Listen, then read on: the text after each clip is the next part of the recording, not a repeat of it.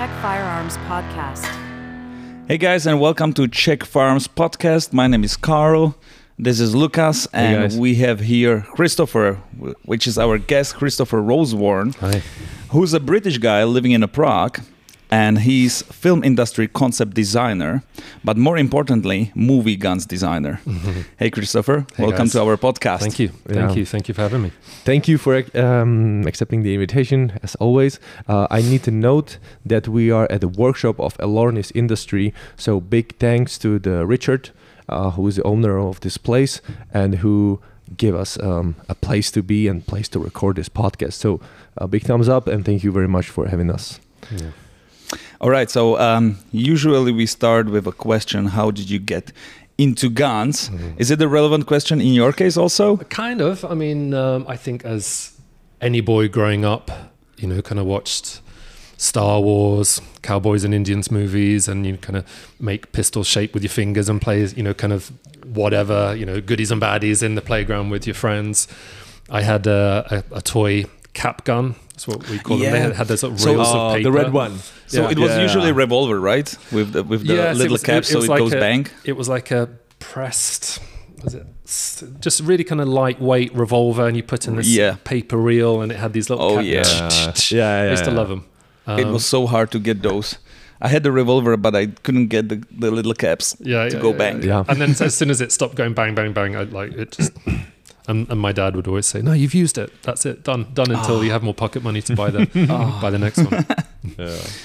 So that was your beginning with the guns. But uh, do you have a firearms license? I don't. Um, I went. I met you guys two years ago. I think Two years ago, ye- yes. two years ago, and I went shooting at your range, and Right. man, that was so much fun.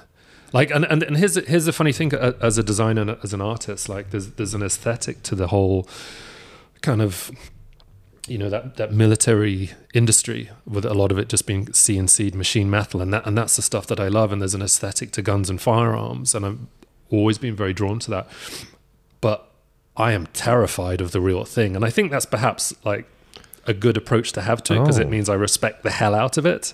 And you guys were so nice and super casual and we went to the range and like, here you go Chris is a gun. And I think the closest I've got to it in the past, well, I, f- I did some shooting at a range at a stag party a couple of years ago, but I mean, I know I can point down range and pull the trigger, but I was still deferring to you and being like, look, okay, I've not properly shot. Show me what's what. And you kind of took me through things and started shooting. And I was very nervous for a couple of rounds and then was getting into it more. But it's funny because, like, when you're there and you're holding that thing, the concentration and the respect and kind of the focus, it's quite a meditation in a way. Ah, like, that's what we love, man. you're not you're not thinking of like work or bills or job. It's just very much in the moment, very much in the moment. Yeah, Um, and there's there's a, there's a couple of things like that in life. that's that I our group therapy. Yeah. What we different groups. I, right? I, I totally get it because it's just sort of, you know you spend kind of an hour or so there and you're very you feel very centered afterwards. Yeah. You Right. smell of fireworks, but like you're very you're very, you're very centered. Yeah, I just forget about things. Well, for some people, it's riding a motorbike. For some people, is do I don't know, building a little scale models. Mm, So they, they get into this kind of zone of Mhm. super relaxed mm, uh, mm. feeling. But back to your job as a as a movie gun designer or a Ah, concept yeah, designer. yeah, yeah. Can you can you I'll Well, give you the I'll, g- gi- g- I'll yeah, give you go- the intro. I'll give Exactly. you the intro to and, and we can sort of hop through the guns actually All right. because um, I I watched. Um, I really got into movies as a kid, and I was always, you know, drawing the spaceships from Star Wars and the X-wing fighters and and stuff like this, and um, uh, very much got into movies as a, as as I was growing up, and um, used to watch a lot of films that were very inappropriate for me at the time. I was very much into horror and sci-fi, and um, um, I remember standing in um, this, the video shop and, and looking at the cover of this uh, VHS. That's going to date me. Old school video sh- video store. There we go, video store. Don't have Of those course. anymore. Yeah, yeah. we look- remember that? And looking at the copy of this movie called Aliens by James Cameron, hmm and it had um, it didn't have Schwarzenegger on the front. It had Sigourney Weaver Yeah. holding a girl, and she had this gun, and I couldn't quite tell what it was, but it looked it looked really big, looked Yeah. amazing. And she had it over her shoulder, and she looked absolutely terrified, but she was confronting it, and she was protecting this girl who was clinging to her. And I was like, man, what's this? Epic. Turn it over. Not only that, but on the back, she's in this yellow industrial machine, the power loader. And I'm like, my God. And my friend had seen it. Goes, oh, yeah, she fights the queen alien with this thing. And I'm, I'm oh, my God. So it was really kind of hmm. the tech, it's the tech. It's the tech that I'm drawn to. And as, and I think also as a child, my, my father used to take me to the local uh, shopping center that was being built. And they had all these big JCB diggers and stuff. And I, I think they just used to look like metal monsters, pistons and hoses Yeah. and stuff. Oh And yeah. just abs- it's an aesthetic I've always loved that sort of industrial design, heavy design, and um, and then I saw this movie Aliens, and I just thought the hardware and everything, like but everything, like the tank, the uh, the power loader, the weapons, Yeah. the, the whole the movie just like just imprinted on my mind, and I was constantly drawing that stuff. And I've I've met a couple of friends in the film industry. Shout out to Matt, who had a similar kind of experience and exposure to this stuff, and I would be drawing it. That and and it was called the M the Colt M41A pulse rifle, and uh, it's the pul- it, it was basically a it was a Thompson machine gun convert uh, that was fitted with a FAMAS pump action shotgun on the underside as a grenade launcher, and then they, they put some cladding on it and dressed it up to make it look like this fantastic movie prop. And I just thought it was the sexiest thing ever. And it had this digital LED counter Oh, on it yeah. as well. yeah, And- yeah, yeah. and then they had this this this one called the Smart Gun, which was a I've, I'm probably going to get killed in the comments if I get this wrong, but I think it's a, a Bren machine gun, if that if that was right, and it's mounted to a camera Steadicam arm. So it was it was on this ah. rig, and so it's on this the, the, this armored Steadicam harness and this thing, and, and it just it just looked like such Right. amazing technology, and they had all this headsets and stuff, and it, I was I just was just blown away by that, and so constantly designing these things 'cause- just because I thought they were so cool. Um, it was less about them being the function of a gun, but more about it. Just it was this kind of it was a weapon, and it just looked cool, and drawing it all the time, drawing the tank, drawing that power loader, and I saw RoboCop, and uh, the original RoboCop movie, Of and there's course. this thing, you know, this uh, that suit design was phenomenal. The Ed 209 robot At the time, yeah. amazing, Yeah, yeah, yeah. and uh, and I I was ten when I saw that, and the, and Too the- early. too I- I too guess. early, but like that like burned itself in. Like I was drawing Absolutely. that stuff all the time. But I didn't get the satire, the, the satirical comedy in it. And so Paul Verhoeven, to kind of deal with the violence, overdid the violence. Um, but the edit that we got in the UK was trimmed by the censors. So in that opening scene where there's that guy, I think Kenny, getting shot in the boardroom. Right, yeah. the They shoot original off his hand. The, the original cut. No, no, no. The uh, when they're having the meeting and the Oh, in the, meeting office, with the yeah. with the Ed 209. Yeah, yeah, yeah. And uh, the if you watch the original cut on on YouTube, um, it, it's supposed to be kind of like this this hit of this like something you know very very graphic violence followed by this very funny comment because the shooting goes on for like 20 seconds and there's a, the, the, the cameras on the body just stuff like there's just nothing of him left and then the comment is call a paramedic yeah, yeah, yeah. true but they, they cut it and so in the uk he gets shot for about five seconds but that was enough so in the way like the, the censors mm. reduced it, it it's a bit like um the Evil Dead movies were very over the top Yes. in their gore. Yeah, Excuse me. So the censors kind of reduced it and made it into kind of it kind of came across as more violent because it was there was no satire in the violence. It was just very there, you know. So yeah. um It's extremely violent, and uh, with with RoboCop, Mm. he's he's having that uh, fully automatic Beretta 93R l- prolonged, you know, and he's Mm. yeah, and I love the muzzle. It, had Oh, that yeah. sort of, that sort of tri-star muzzle flare. That two came out the side, one on the top, and I just thought it was so like. And again, like it folded into his ar- Into- into his leg, and and they, it was amazing. as a 10 12 year old I, I just thought that was just so cool I almost forgot I, about I it. was I was so influenced by this movie that I had to buy uh, myself the Beretta 87 Target, which is looks it's a 22 but looks really uh, close to Yes, what RoboCop yes, had. I yes, was like. I have to have it. It's, Yes. it's amazing. i just thought it's fantastic and does that did the extension that they put on it is that the is that the prop part or does that exist somewhere because i know the, Uh, the Uh, we, we, can definitely look it up in Yeah. uh, Internet Movie Firearms Yeah, database, yeah, but I thi- I think have- it can be functional. I don't think it must be a prop. I I I work for this. Um, we as a uh, growing up as a high school student in the UK, we were required at the time to do two weeks work placement. So it was it was pick an industry or an, an area that you would like to experience work in, and and um, I was into movies and comics and stuff. So I used to go to this shop called Forbidden Planet, which was a comic book shop in London. And I, I sent them a, a, letter, this because this was pre-email, saying like, you know, I'm a student of Acton High, and can I, can I come and do work experience? And so you go there and you work for free, but you experience what life might be like in Yeah. your kind of Yeah, yeah. chosen industry. And the cool thing about that is they, they had a comic department, a film department, and they had kind of a toys department. And in the toys department, there was an airsoft counter. And me and my friends were, we were, we were all about 15 at the time. And I think we had to be 17 to buy an air gun in the UK. Mm. So the, the, the air gun laws applied to airsoft. And we were just, we'd all hit about like six foot plus. So we were 15, but we were kind of borderline, like we could get away with. So we'd, we'd, we, we started buying these BB guns. And I remember in the back they had the Robocop, and it was sold as a Robocop thing, and it was the Beretta, and, the, and you could stick on the this extension. Nice. And I loved I loved all that stuff. Um, so I, I was buying a, I was buying a lot of BB guns, very much into comics, very much into movies. Um, but that was that was kind of my that was sort of my love and exposure for that stuff, and and so it, it it bled through from also you know kind of guns and tech, but also spaceships and vehicles. So it kind of all fell under the same umbrella. But I've always had I've always had a bit of um, what's the bird in, in Czech? We call it magpie. It's known for stealing things. Kafka, yeah. Kafka. Yeah. So we call it magpie eye. It's like, ooh, like you see something, Ah, you gotta yeah. it. So The absolute attra- attraction. yeah, I mean, we're in this workshop now, and like it's just full of just such cool stuff. My eyes are going off, and I've already asked if I can take reference photos in, in, in here. It's uh, lots of cool stuff. It's inspiring place. Mm, yeah, yeah. mm, mm. no doubt about it. So um, we can probably talk a lot about the movies that Oh my god! Yeah, you. but you can see I'm going to go off tangent. So the quote. So That's guns- fine. Yeah. So so keep Yeah. me on track. Yeah. So, um,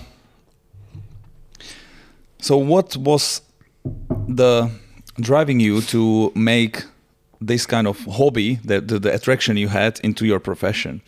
Oh Like, God, like yeah. That must you, be- you uh, just said one day, this is what I want to do, Yeah. and I- find a school for that, or, or For the average it. guy, that sounds impossible. Yeah, abso- Hey, I mean, absolutely. I, came. I was twelve, and I came home after school, and I sat down next to my dad, who was in the garden. He was a very keen gardener. And I sat down and I just burst into tears, going, I don't know what I want to do. Because they'd had kind of like a careers day at school. And it seemed like there were three jobs in the world fireman, doctor, and policeman. yeah, of course. And all my class were very happy being one of the three, and I didn't want to be any of those. And I got all nervous because suddenly I'm being left behind, and like I, I don't know what I want to do. And I came home and I said to my dad, I was like, I don't know what I want. I don't want to be a fireman. I don't want to be, be a policeman because I was creative, right? Like I wanted to. I had this sort of sort of fantasy mind that was just very happy, like just give me pen and paper and I can just sit there and draw, you know, humming the theme tune to whatever movie it was, you know. Um, and I, I genuinely didn't know what to do. And, and the older I got, like through my teens, the more I, I, I guess I started to kind of little, be a little bit worried because my parents were creatives. They were textile designers and all their friends were creatives as well, kind of Oh. artists and illustrators. And so I was very much aware of they would be complaining all the time. And I'd see my parents struggle. And I think it's like a lot of freelance creatives. There's, there's often this sort of feast and famine. Like when it's good, it's good. And when it's bad, it, it's pretty bad. And you struggle quite a lot. And when people struggle, they're very vocal about it. And so I grew up, like, oh my God, shit. You know, here, here are these amazing illustrators and um, they're struggling for work. And I'm like, well, I don't want to do that. So I kind of veered away from illustration and my interest in horror movies morphed into makeup special effects. And I wanted to be a special effects makeup artist. And I went to the library and I started getting all these books on special effects makeup. And um, at age 12 and 13, I, I had this makeup. I had this makeup box on my desk because I was really kind of training at an early age, and I had all these books as well uh, of like how to do all this stuff. And I'd be doing these horrendous, like third degree burns and like you know pencils through the hand, like blood. They look really good, and I and I mm-hmm. my metric for how successful the effect was was that I would go down and show my mom, and the more upset, but not only that angry and kind of concerned, I was like, yes, this is really kind of doing it. I just it wasn't about glorifying violence. It was like the ultimate magic trick, mm-hmm. you know, because it was like clearly. I hadn't Needs to done be look- look clearly like I hadn't done it to myself, but it's still the question was asked of like, how did you do that? But Mm-hmm. so it felt it's felt like this amazing illusion Yes, that I yes, created yes, with some skills that I developed. Um, Terrifying moments for parents. yeah, honestly. yeah. Well, I asked Yeah. my dad. I said like, well, because I, I I've got a son who's fourteen, and, and I'm kind of watching what he's doing, and I um, I kind of like I then see with father's eyes, and I said to my dad like, God, you know. pff, As a, you know, I was watching RoboCop and Aliens, and I'm buying these horror magazines. I said, "Did you ever, did you ever have a concern?" And he laughed and he said, "No, because it was very, very clearly channeled through a creative door. You know, it was it was there was very very clearly a, a creative channel there. Um, and so even though I'm kind of playing with stuff that kind of and I that's the reaction, that's the power it had, is that it, it could generate this this reaction. And um, um, sometimes I, would have liked to have, looking back, I would have. It would be interesting to see what happened if I would have pursued it. Um, to be the makeup to be a special special effects, special makeup, effects artist. makeup artist. And working in movies now, I get to go meet people, makeup artists, and be a bit like, hey, you know, and we can kind of riff on buying those Fangoria magazines and stuff that we got into and all that sort of stuff, which was really nice.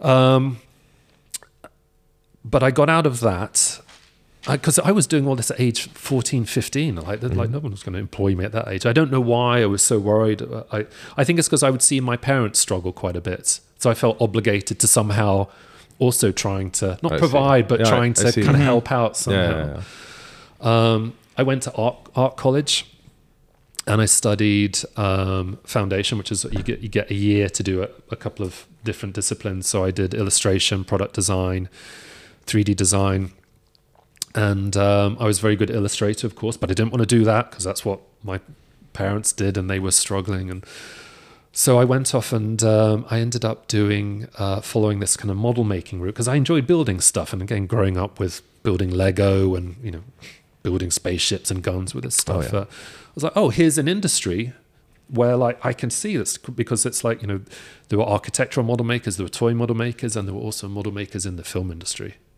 I was like, oh, they build spaceships. right. Someone needs to do this also. I can yeah. build spaceships. So um, I did this um, this model making for design and media course at Bournemouth, which is on the south coast of uh, England, at the uh, Bournemouth Arts Institute, and um, and they would the tutor would go talking to the class of there must have been about 20 of us and it was like okay how many want to be architectural model makers and i think a couple of people put their hands up and they said who wants to work in film and everyone put their hand up. Of course.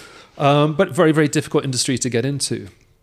And so we we did that for three years and and uh, and living in london helped with me because i was closer to those industries and i got work experience at a, at a place called artem visual effects which they sort of have workshops like this and engineering workshops and it's they also did they, they'd done some animatronic puppets for this dinosaur documentary so they would get ah, in Oh, okay. they would get you would see this process where they would get in sculptors who would sculpt the dinosaur head. Mm-hmm. They would have mm-hmm. mold makers who would cast that sculpt in you know fiberglass and then get out this sort of uh, foam latex thing Yeah, yeah. they'd have engineers who would take the fiberglass head, cut that up, and start mechanizing it, and again, kind of machining all this stuff on, Mm-hmm. Oh, on this the is so mills cool. and CNC lathe. And so this is when I'm looking at all this all this stuff, and the um, it was almost a shame to put the skin on it because the animatronic engineers used to take such pride over their work. They would. Um, and this was really kind of before not really before the days of CNC machine of computer stuff. It was all done by hand. Mm-hmm. So they they would mark out the patterns on this plate aluminium and mill it out, and then they would take a file Yeah. and some brass wool Oh, and they would polish it. Gu- gu- They would, work. they would polish it all, and then all the, all the holes were countersunk, and there's like there's black anodized um, Allen key socket head screws go in, and so there's this there's this lovely sort of finish between this polished m- milled aluminium Yeah. plate and these black heads, and then there were servos in there, and it, it was like looking at a big the inside of a Swiss watch or something, Mm-hmm. especially when you see it turn on and they'd move the eyes and. And then they'd stick the skin on. You're like, okay, it's a And it's dinosaur, but all is like, you- covered. Yeah, And but I you, you mentioned that's even before the CNC era, right? Uh, Yeah, I mean, there were they would um, send stuff out, but the animatronic guys would would stand there at the at the mill and the lathe, this that's stuff. even more complicated. yeah. Because yeah, yeah. once you just um, once you're not focused and you take a different turn, I well, I did. just destroy it I did. Um, I did uh, 3D design for, for two years, and so we did a lot of like lathing and machining. And Yeah. sometimes when you weren't paying Milling. attention, be like, "Oh my god, is it left or right?" yes. Oh, Yes. 50 50 50 Zzz, oh no damn it Yeah. do I t- or am I turning to the right or am I turning to the left here and you go Yeah. oh and no, sometimes you just need to take very little of the material, Yeah. like a few millimeters. And the old machines uh, specifically, they hit like a little of the wobble. yeah yeah so yeah, there's like yeah, an yeah. empty move, like Yes. nothing. You're Yeah. just turning. it. Yeah, nothing's it's like, happening. Yeah, I, so this is like two millimeters, but nothing is happening. yeah there's a bit of give and then and then you a little bit more, a little bit more, and then and then you just you take It's like gone. five off, and you are done. so I got Yeah. an exposure to to like so there were these engineers and then these fabricators and then they had um, guys that would be do- doing kind of the bigger mech stuff that were working with kind of um, steel sections and big pistons and stuff and um, whilst I was there they got the contract to do the movie The Brothers Grimm in Prague hmm and um, I remember that. yeah up at Barrandov Studios kind of just up the up the road here Yep. and um, and so they got in all the more freelancers to do all this stuff and and I and this is all what I loved. It's like you know they had fabricators that would come in and be, would be dressing things like we had to build. There's this enchanted woods in the Brothers Grimm fairy tales where the trees come to life. So we were building these giant sculpting and then building these giant animatronic trees and um, just amazing to watch all these professionals come in who have been doing it in the industry. I mean, Yeah. like I'd done had a little bit of workshop experience, but I'd just be over all of their shoulders watching all this stuff and kind of offering to kind of make some bits and pieces. Sometimes I wonder if, if people realize how much work is involved in all of those uh, special effects Yeah. in the movies. No, 'Cause they we don't. all enjoy the, the qualities of that, and we all worship the the. the and, you know, I was highly inspired by the um, by the dinosaurs. Yeah. You know, my childhood was was um, full of dinosaurs. I had lots of uh, you know books uh, Yeah. about them. I saw saw the documentaries, Mm. uh, the, the traveling with the dinosaurs. I don't know what's the you know Yep. English. Oh, walking But with dinosaurs. Oh, yeah, wa- yeah, walking- yeah, yeah, but yeah. that's the, that's BBC, right? yes, yes, yes, yes, Yes, yes, yes. And I was highly influenced by that because the, the effects were so good. Yeah, yeah. And I felt like I'm, I'm really in the era millions and millions years ago, and I'm, I'm like, I'm present there. yeah, yeah, yeah. That's yeah. how good it was. Yes. But I was like, yeah, they, they did it somehow. Well, the the interesting thing was right after Walking with Dinosaurs, there was another dinosaur documentary done by the BBC, and the um, this company Artem uh, were commissioned to make these two dinosaur heads. So I came in and saw that that these two heads that they Oh, were making. Oh, and they'd done a, it was a saber toothed tiger, and it was a head of something else, and there was another bird as well, but. Just amazing, just Yeah. amazing stuff. Yeah. And just if I if I jump from the past to the Mm. present, um, do you see that there's a less and less usage of the real effects of the animatronics being like pushed away with the CGI and uh, more like computer generated stuff? I, I, I feel like it's it's really it's kind of achieved a little bit more of a balance because in kind of off post Terminator and post Jurassic Park there's a real kind of sense of oh everything's going to be done in In CGI, graph- in yeah. CGI and it just looked bad and there's a I Mhm. think as as an audience there was a bit of a, a rejection to that stuff and so then it it got pushed back and there was this big thing of like Mhm. you know you could sell a movie by saying oh we're doing it in camera we're, we're making this stuff but there were still things that needed to be done in CGI so there's there's this nice balance now where Mhm, mhm. generally speaking, um, when you're looking at a lot of these movies, um, when an actor needs to be interacting with something, they'll build the prop for it to interact with, and then it might have the CGI extension and the background Mhm, replacement. mhm. so Yeah, there yeah. seems to be sort of a, ni- a, ni- a nice balance there.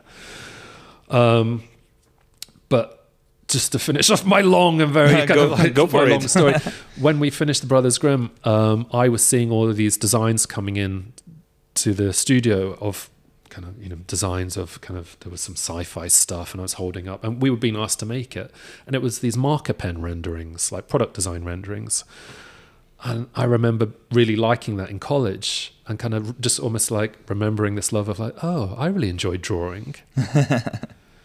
and um, and uh, I, I remember stood there at my workshop and I had this, you know, this the red kind of snap-on tool case and stood around with my other colleagues. And um, I was the youngest one in the workshop. I think I was 20, 24, maybe 24. And just come back from Prague. And, I- and I said, I was holding this piece of paper and I said, I think I want to be in the art department. And I heard this like two people went, sighed. And uh, I turned around and they reached under their desk and they pulled out this dusty portfolio.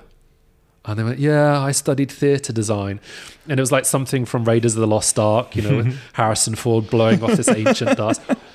Cobwebs. and unzips this art portfolio. You know, and uh, here's this thing. Yeah, I did theatre design and, uh, you know, I. Was uh, you know wanted to get into the art department, but the art departments were all crewed up at the time. So I got a job here, and they said you know it'd be a foot into the industry, and you know, and then I got married and had kids, and you know I can't quit. And I went, oh, and kind of sort of saw saw this as the future, and I was like, fuck, I don't want to have any regrets. Oh, can we swear on this, by the way? Yes, Okay, great. sure. Potty mouth. Um, and um, immediately just went upstairs and said politely, I quit. Because I was young. Really? Yeah, yeah, yeah. Straight yeah. away? Straight away. Straight away. I got so scared that I, in 10 years' time, I was going to be like, oh, I, Wow. I, I, I wish I went into the art. I wanted to go into the art department, but I didn't. hmm And that terrified me more than anything, which was like to just have a job that I kind of liked, but wished I did something else. And I was young enough to be able to just sort of go, okay, I went upstairs and they were about to go, okay, so the next job. And I was like, thank you so much, but I need to go. And they're like, what, really? And I said to them, like, I need to go into the art department. And they were really sweet. They're like, oh, yes, you're good at drawing, aren't you? And, and I had to go back home and, th- like, because I'd spent a couple of years building up a, um, a contact list of kind of within the props and special effects departments, I was getting phone calls for the next movies. And I had to be in a position to be able to say no, uh, which meant I had to move home. So I went back and lived with my mum and dad for sort of two years and just did drawing. Bought Photoshop, bought a laptop, and just started doing drawing. And I, I had loads of making of books, and they often had drawings of things in. And there, there, there wasn't even really the title concept design. I think I'd seen that first in the Art of Star Wars books. But I I started trying to copy what they were doing, and the, there's this uh, workshop called the Gnomon Workshop in LA, which w- w- they they they had started um, recording concept artist drawing, and so I these these DVDs were like seventy to eighty dollars, and I was having them uh, sent to me, and I'm I'm trying to copy like Ryan Church and Feng Zhu. I'm trying to like do these things that these guys are doing, and then trying to put myself back out there and cold call art departments. And they would say, "Sorry, we're, we're crewed up at the moment." And I'd say, "Yes, I know. Can I just come in and show you my stuff?" And when they didn't feel under any pressure to be like yes or no, they'd be like, "Oh, okay, sure, come in." And so I slowly built up my um, my art portfolio, and um, one of the uh, one of the tipping points for me actually was that um, I'd met a Czech girl on the movie when I came here um, on the Brothers Grimm. So I moved out to Prague, and there were a lot of movies coming out to Prague, and so I introduced myself to the productions here as this kind of British guy could speak Tarzan Czech, but I could do all this stuff in the workshop and I could do all this stuff in the art department. And so they were like, oh, so we don't have to ship anyone over? And I'm like, no, I'm here. I can do this stuff. And so a lot of the productions that were coming through, I was able to kind of jump on and be, be in the art department as, the, as this new guy. And so that's how I started. And uh, my one of my first jobs as a concept designer in Prague was on the movie Doom, the uh, All right. the adaptation yeah. of the Of the game. of the game. Oh, so violent also, by the way. Yeah, yeah, yeah. yeah I love yeah, the game. yeah. Uh, my father always forbid me to use the chainsaw, but I could use the firearms in the game. yeah, exactly. That was the only only limit I, I, I had. yeah, yeah, yeah. So, so I, I, I went to that interview and I and I sat down and I presented. I'd got this prop making portfolio of all the work I'd built as a special effects technician and prop maker, and and you know with and they'd seen the movies that they'd been on. So like I can build this stuff, but I can design it as well. And so there was this there, there, was this nice kind of um, pairing of I can design stuff that I know how to build, and Mhm. on um, on this movie Doom, I, I met with uh, the the set decorator, and he said to me, he said, "Oh." Um, his eyes lit up actually because he said the production wouldn't let him ship out any UK model makers. And he's like, "You're here?" I'm like, "Yeah, yeah, yeah. My my, my girlfriend's uh, Czech." And uh, he looked at me and he said, "If I pay you to design them," he said, "Can you run the model shop afterwards?" And I was like 25, never done it before, but I went, "Sure." and so I was hired. It was really nice. I was, so I, I was working um, in the set deck department, which is within the art department, drawing this stuff, these these sci-fi props. This is back in the days of kind of pen and marker, still doing these these things. And then after about four months, I went into the workshops um, at Modrani. We we set up in Modrani here, and um, I had a bunch of guys who had come from art college who were also doing similar kind of fabricating stuff. And uh, yeah, we were building a lot of the, the, the props and the dressing for for Doom. But that was the last. That was the last time my toolbox was open, and it, Ah, now, okay. it now sits in my apartment gathering dust, and, I, and I'm pure. I'm pure art department. now. Um, that, that's that long story is kind of this sort of me. But uh, two things. First, I'm surprised that it's so important that you're in the place where the movie's being done because I was kind of assuming that being a concept designer, you're working on abstract things. You can be on the other side of the planet and Yeah. just just sending it over. That that what was my idea of it. So I'm I'm surprised that being in a Prague actually helped you in, in, in this way. Yes, it did. It certainly did back then. I mean, the the idea of working remote, as as it, as, as it's Mhm. called now, is would would would not really fly and, and, unless you were a very big designer and they were hiring you. Yeah, to do you need to build spe- something the specific. reputation. But like, i needed to be part of the art department because you sort of you're there, and a lot of the stuff is you know sometimes you know they've changed something in the script, which means that we have to alter something in the set, and I have to quickly work with one of the uh, um, the art directors who's doing something for their set. That was my other question. I was uh, yeah. So is it still happening that you need to be part of that art uh, process? So you just draw the the basics, and then you need to supervise the, the quality of the I- three- 3D model. That was that was kind of like that's sort of like a holdover from my prop making days, and and it, it's something that I enjoy doing, um, where um, we will issue the approved design, but then I'll go down and talk to the guys in the workshop, and in fact, you know, because I can imagine quite well how a lot of engineering works, like with my workshop experience, but I'm not Yeah. as good as their engineering guys. yes.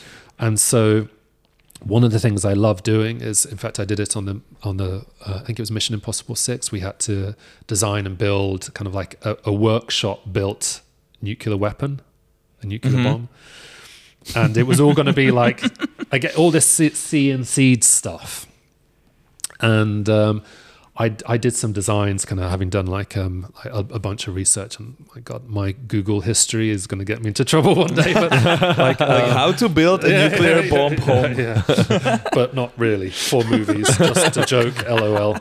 Um, I would, I would, I would take, I would take these designs. I'm thinking, well, this looks kind of good, and it, it can serve the action in the movie. And I would go down to the workshop and call the guys over, and I'm like, right, we'd put this design, these designs down on the table with some reference and stuff, and the guys would be kind of, oh yeah.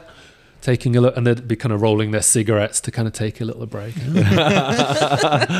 stood around, kind of, yeah, I could do it. Yeah, yeah. And then I'd- say what I wanted to do, and, and they would be like, okay, yeah, well, we could do that. We could. It could be a servo. Yeah, it could be slave links there. You can double. No, well, yeah, it's going to wobble. We need to get in two pistons there. And I was like, two looks good. I could put in two pistons there. And so the design developed with the assistance of these engineers. Mm-hmm. Oh, so you needed that feedback from. Yeah, well, I mean, I mean, I could, I could have given them a design and said, you know, I want that making. Yeah, and, and it- exactly like that. I- exactly like that. But if I can be open to sort of how I can make it, it helps work you, better, get, you both. Yeah. it makes the design look more Yeah. functional. Yeah, yeah, of course. And so that was uh, of, often a, a, a compliment to my work was that it looks like it can be built or it looks like it can function. So that's always usually kind of the, the thing that I try and do. Like whenever I'm designing stuff yeah, or drawing things. it just underlines the construction.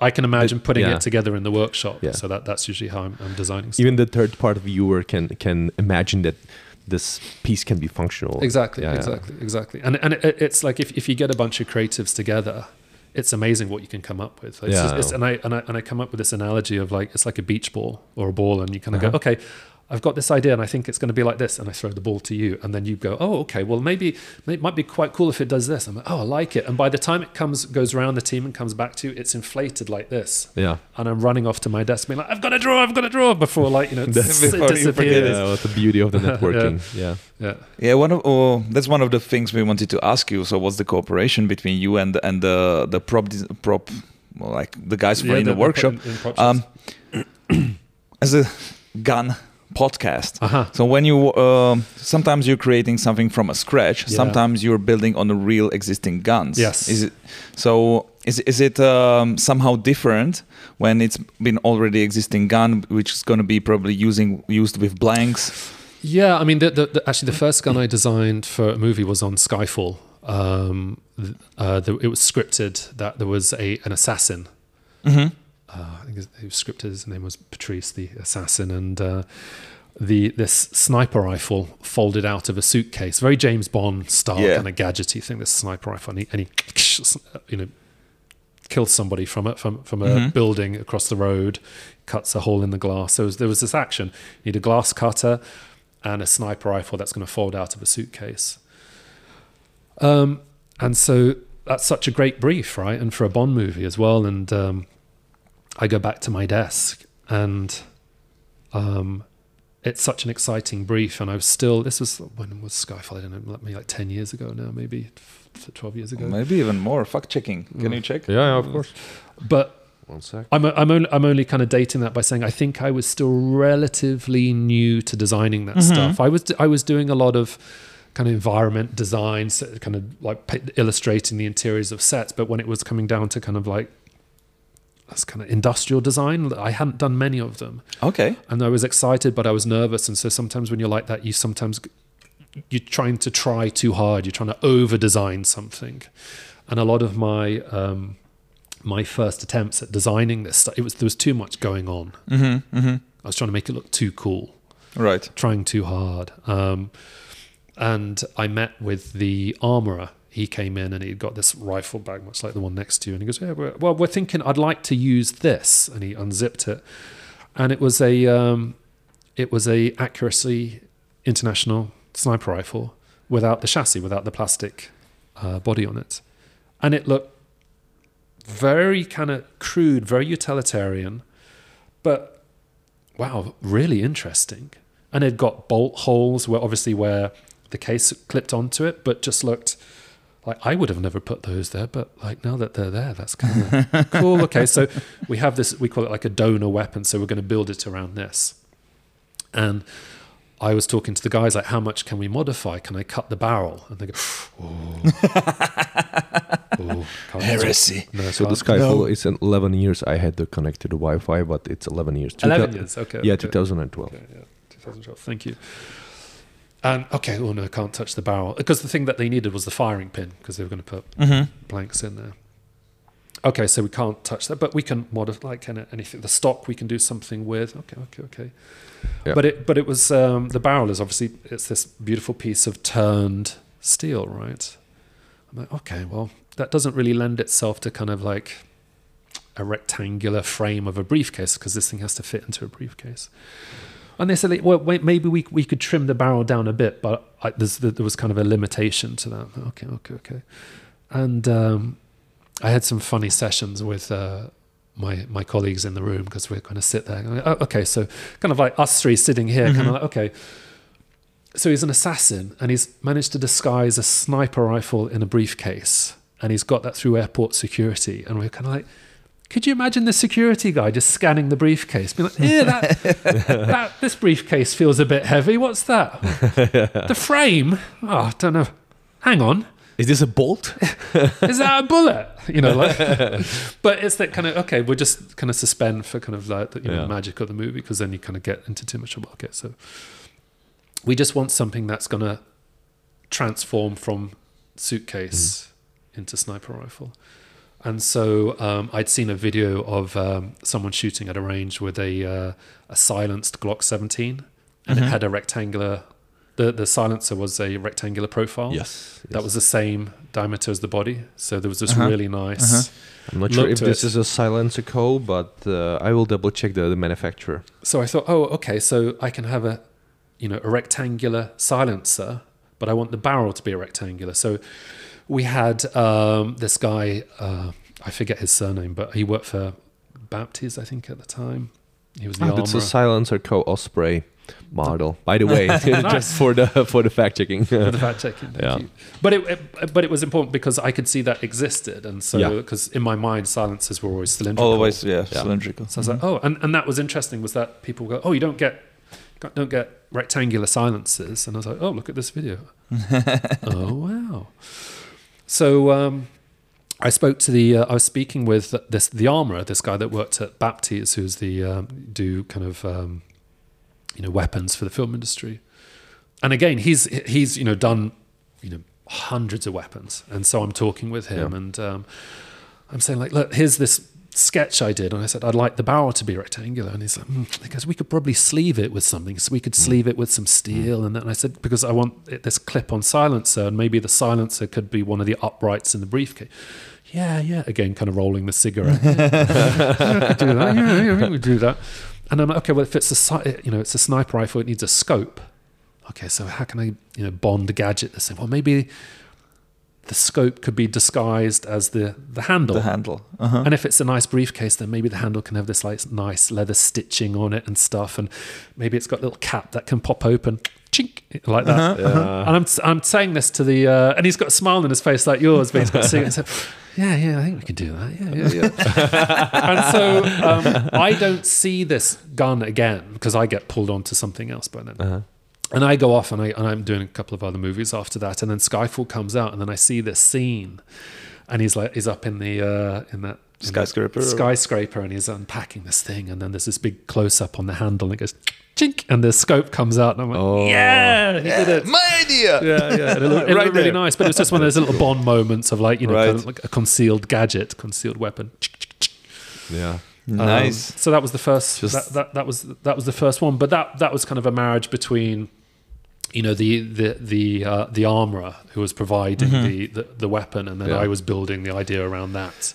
I believe it's so important having guys like you for the film industry building the guns like this.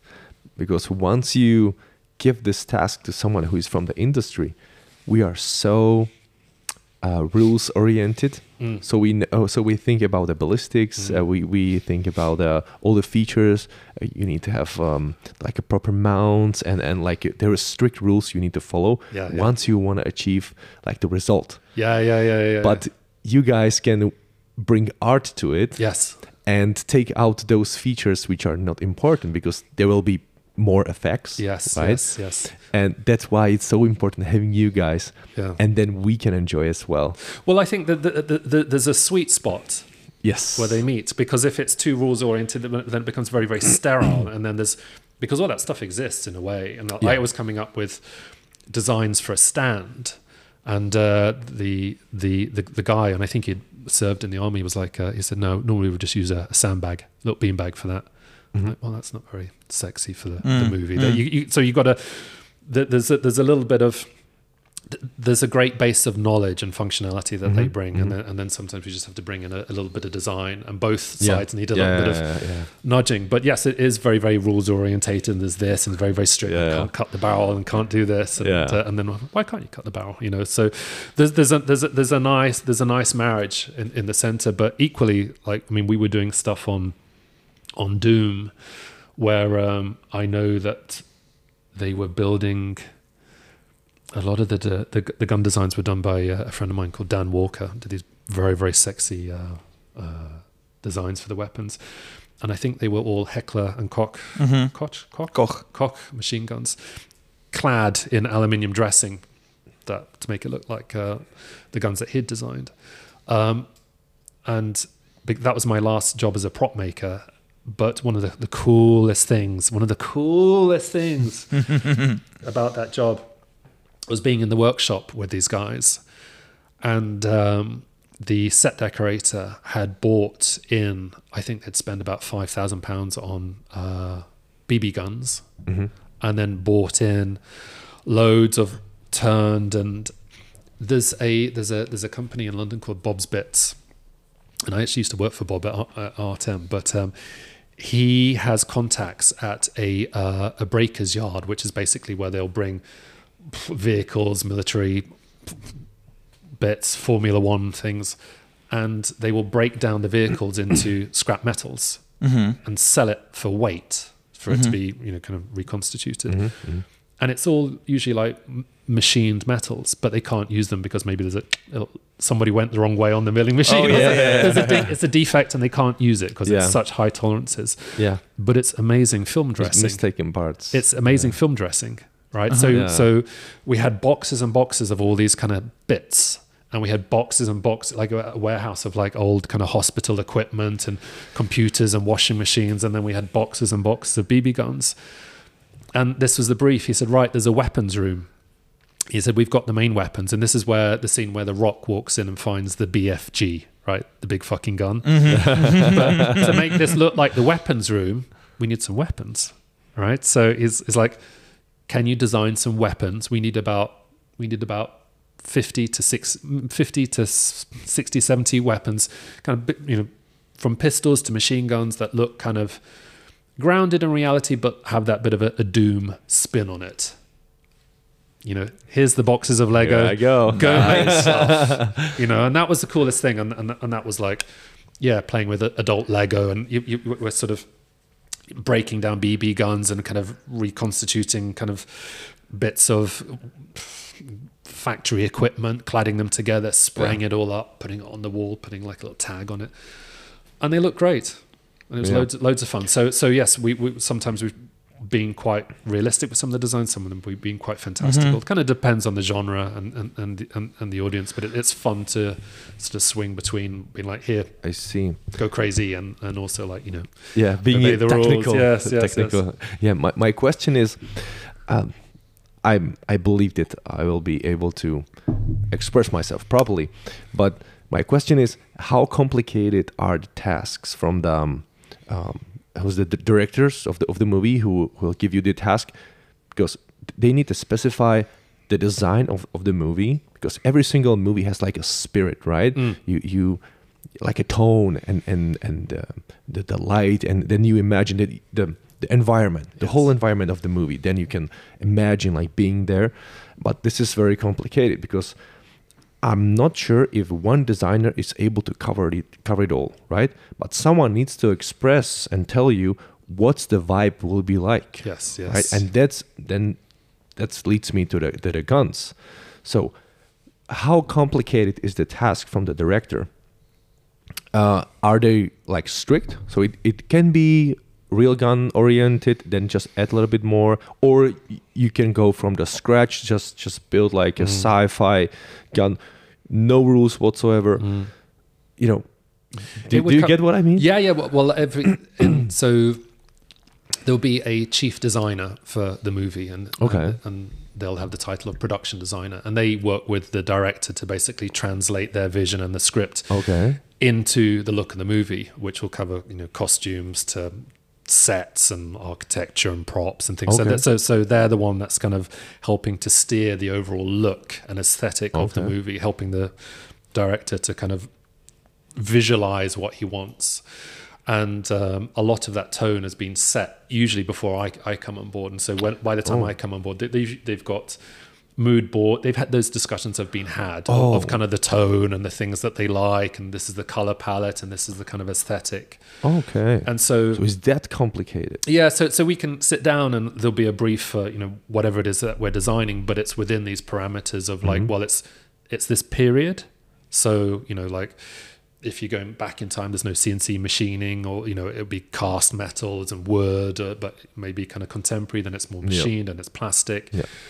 If you're going future tech, then you got to lock down some kind of limit because you could just be like, you know, kill a laser pen. I, I, I, I- don't know. so those those parameters are established usually when I come on, but within that, you can you can usually do your thing, and I and I prefer that. It's like designing within certain brackets because Yes. otherwise it's just It's just too much out there. Yeah, you can get just get lost in there, like Yeah, yeah, and- and it- overthinking things. And, and it just enables you to real dial, really kind of lock down a good design early on because you, you're kind of operating within kind of certain materials and a look Uh-huh. and a period, and, and uh, you kind of go, you Yeah. can kind of put those horse blinkers on, you like Mm-hmm. do your thing, and you'll come up with a selection of designs within that, and we'll I'll present them to the production designer, Okay. and there can be a little bit of, bit of we call it kind of massaging of the design. yeah, yeah.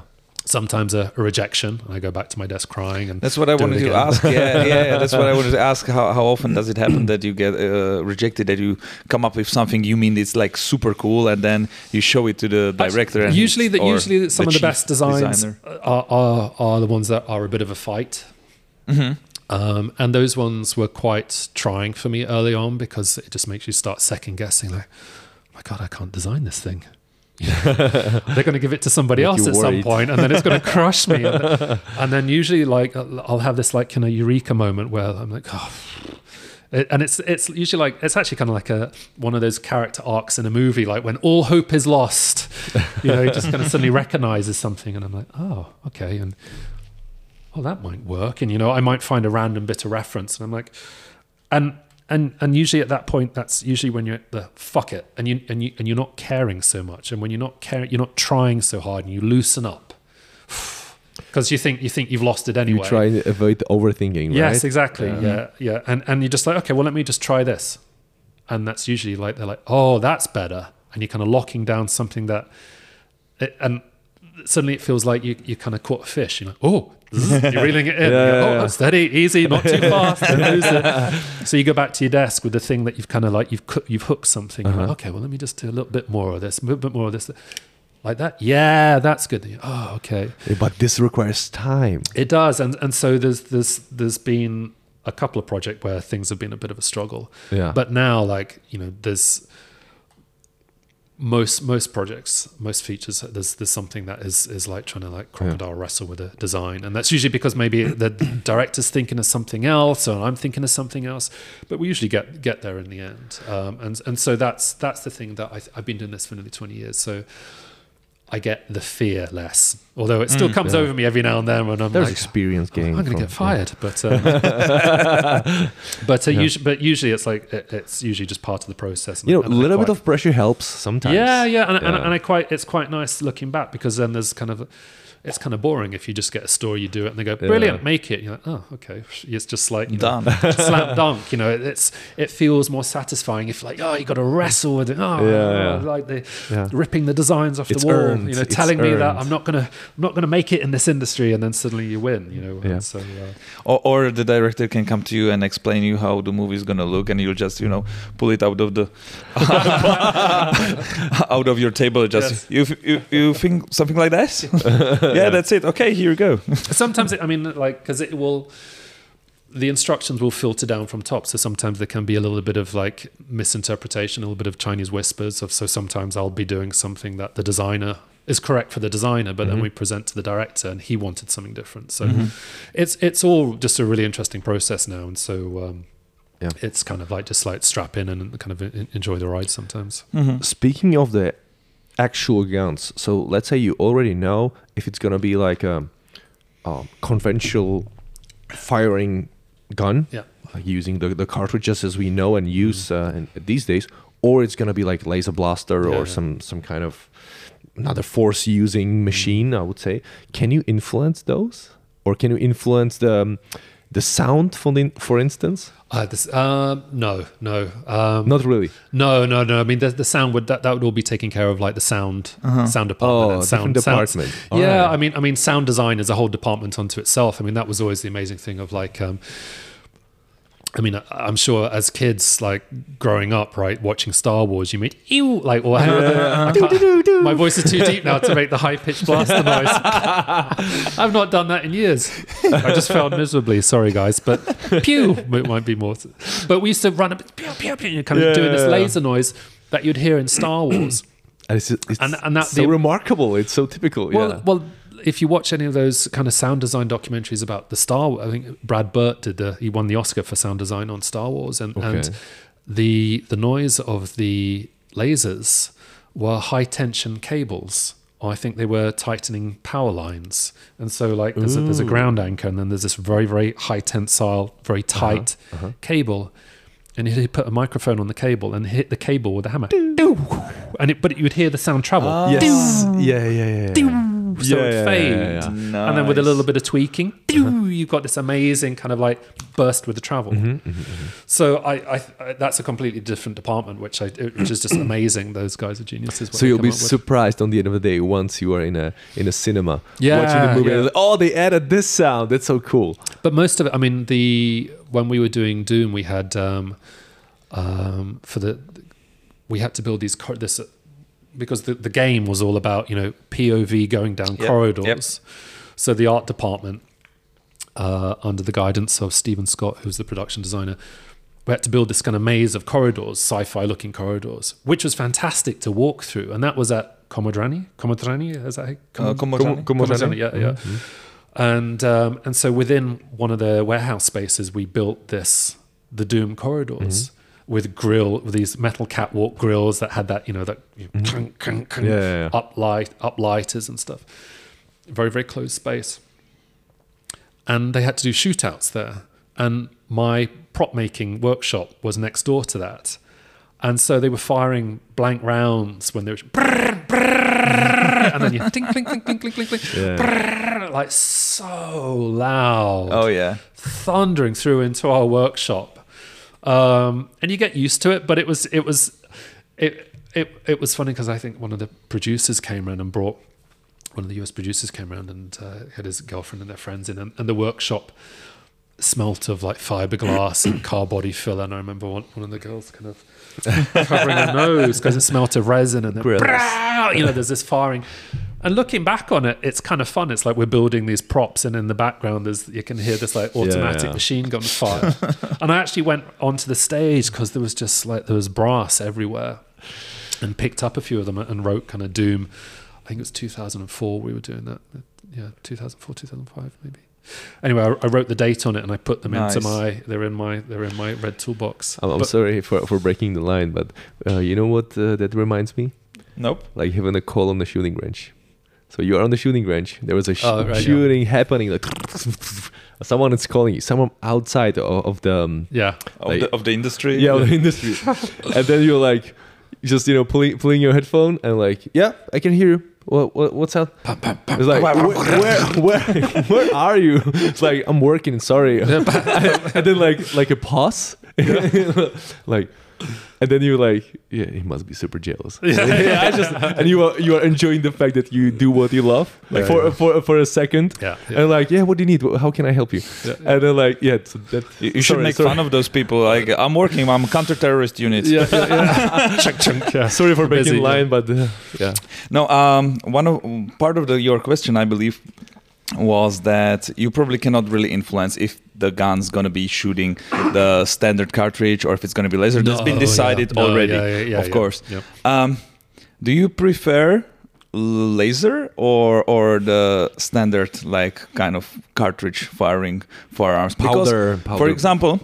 One of my super favorite movies from when I grew up Mm. Yeah. was the Starship Troopers Yeah, yeah. and it was the future they were traveling yeah. traveling in a spaceship and everything shooting these huge bugs but they they had the like standard uh, kind of style guns because Yeah. it was a Ruger Mini 14 Yeah, yeah. dressed up in the in the big yeah, chassis yeah, and yeah. everything but they were you Yeah, know yeah, yeah, yeah. shooting the old old fashioned style and I loved it that it's not a laser or anything like that Yeah, yeah. Well, I mean, kind of. I, I think the thing about lasers in reality is, is the function of them is actually very, very un- unimpressive. It's just on, off. Mm. Yeah, on, no off. noise. There might be a like a hum of power or something. Yeah. And you could probably get into that. I mean, maybe that there's, there's, there's kind of something a bit kind of spooky about the fact that there is not there is no kind of like dramatic moment, Mhm. and then you're kind of dealing with like there's something in the silence. So there could be something around that, and there could be something to go into that design in the in the absence of something that we're so used to, and that's something you could probably lean into very hard and come up with something very very new. Um, and um, you know because we're so used to kind of like you know killing an alien with bah, you know here's Yeah, this thing. Well, yeah. what if it's just Yeah. and then drop? Did. Um, and you're just like, what? There's no, where's, you know, this, where's the drop? Wh- Where's the show? Yeah, but Yeah. but but you could you could kind of lean into the kind of the that there's something there in its absence. So Mhm. so it kind of opens up a kind of like Yeah. the, the possibility to to to design something like that, and and perhaps even kind of design the movie where there isn't like kind of no drama, like just dropped. Yeah. Mhm. What was That, that, So- reminds me car industry when they put like extra sounds to the ele- electric uh, vehicles Mm. just just uh, I had a I had a friend of mine. uh, Um, this is on Mission Impossible, and he, he'd hired a Tesla for the weekend, and he was giving me the cell. Man, he loved this thing. He was giving me the cell and drove around it and stuff. And, uh, he'd hired it for this holiday, this weekend away with his girlfriend, and he came back and he said, uh, he goes, uh, I found a fault with the Tesla. I said, what? And he said, old people in car parks. And he said, like, if I'm reversing out and I'm leaving the car park, the car's a ninja mm-hmm. because they don't know it's behind you. And mm-hmm. like Yeah, being, yeah, a, yeah. being a Brit, you know, we can't beep the horn. So he said, he said, my girlfriend was having to wind down the windows and going, excuse me. because how do you walk? They turn around and go, oh, there's a car there. They should put a beeping sound, as- which is uh, with trucks. You know, when they when they go in the reverse, that weep. Yeah, beep, beep, beep, beep, beep, just when it moves. But this was just driving forward, like, you know, just like, how do we, like, don't Yeah, the cars yeah, there. Yeah. Pardon me. Like, very, very British. Um, but you are, we were, Oh, what, what do I, what do I prefer? So I'm, I'm kind of, my young self loved, la- it was all about the laser blasters, but those laser blasters made a big noise and there was the lights that came out, those red, the laser beams. And I still love la- laser beams. I think they're really, really also like collecting power before the actual shot. Oh yeah, yeah, yeah, yeah. you know, green, red, you know, kind, Yeah, of, yeah, yeah. kind of disco light show. Um, what they did on on on on the Star Wars movies, um, uh, my friend was designing the um, a lot of the, the the blasters, and they were being dressed over airsoft because the, the, the whole kind of design law of the weapons within Star Wars was that they were built over all these old kind of World Yeah, War II Sterlings and uh, Yeah, uh, so- so- C ninety six was the Exactly. Han Solo's pistol. Exactly. So so they, they they took that approach, and so they got these old old guns and then dressed them up, and it was my, my friend Matt's uh, job to basically design over the top of the of, of the top of these guns, and they had them as they were either electric or gas blowbacks, uh, which meant because. If it's a laser or if it's just a prop, there's- it doesn't move. But if it was a blowback Yep. BB gun, you pull the trigger and there's an action, so it would Yeah, jerk something your happens. hands. Yeah. click, click, click, Yeah. click, and I think they'd even put a little diode in the end, so there was there was a, a light at the end. Yeah, of it. maybe. But the main thing was, as an actor, when you pulled the trigger, the, the gun moved. The action. it did Yeah. something. Mm-hmm. So the actor, you wouldn't be walking along tempting to make pew noises with your Right, mouth. Like right, it's- right. You could engage with this function of shooting, and I thought that that wa- that was quite Yeah. cool. So and people appreciate it when when there are the details on the gun moving you know when when it's doing something especially We you always totally judge. you totally remind me that sound of charging you know um a demolition man. This is not when, when wesley snipes uh, goes into the museum to get the guns you know yeah, and then yeah, yeah, yeah. and then he got the most high-tech stuff and ah, My- my where are the batteries? I need batteries for this. My favorite charging noise was the when they turn the proton packs on in Ghostbusters, the original Ghostbusters movie. And there's a the, the really really funny scene in the original Ghostbusters where they're stood there in the elevator, um, and uh, I think it's Egon turns around and goes, "Switch me on," and and the sound design goes, like a five and, seconds. and they start needed. backing Yeah. away from him. Oh yeah, this is. So But I love that again. It's that bam, brrr, and and it, I mean it's just a plastic prop. I mean in, on the set it would have just Yep. nothing would have happened. So there's this real nice bit of magic that comes with like you know we do our our part in the art department, design, and kind of the directors and the actors, and then sound and editing, and then it all kind of comes together as this amazing cocktail. And you watch it on the screen, and sometimes you go, "Oh, it's a pile of crap." and sometimes, sometimes you watch it and you go like, "Wow, that was fucking cool." Yeah. Um, and and and um, you don't know what it's going to be like. You really don't, Mm. because everybody's doing their job with like hundred percent. All the departments are, Mm-hmm. bringing the A game when, when when we're doing it. And so you really don't know until you until you see it. Because there's Yeah. been plenty of projects where the script's been good, and or maybe the script's not been good, but you think oh it'll be fun or whatever, Yeah. you know. But um, But on the end of the day, majority of them are kind of successful because um, um, we all enjoy it, right?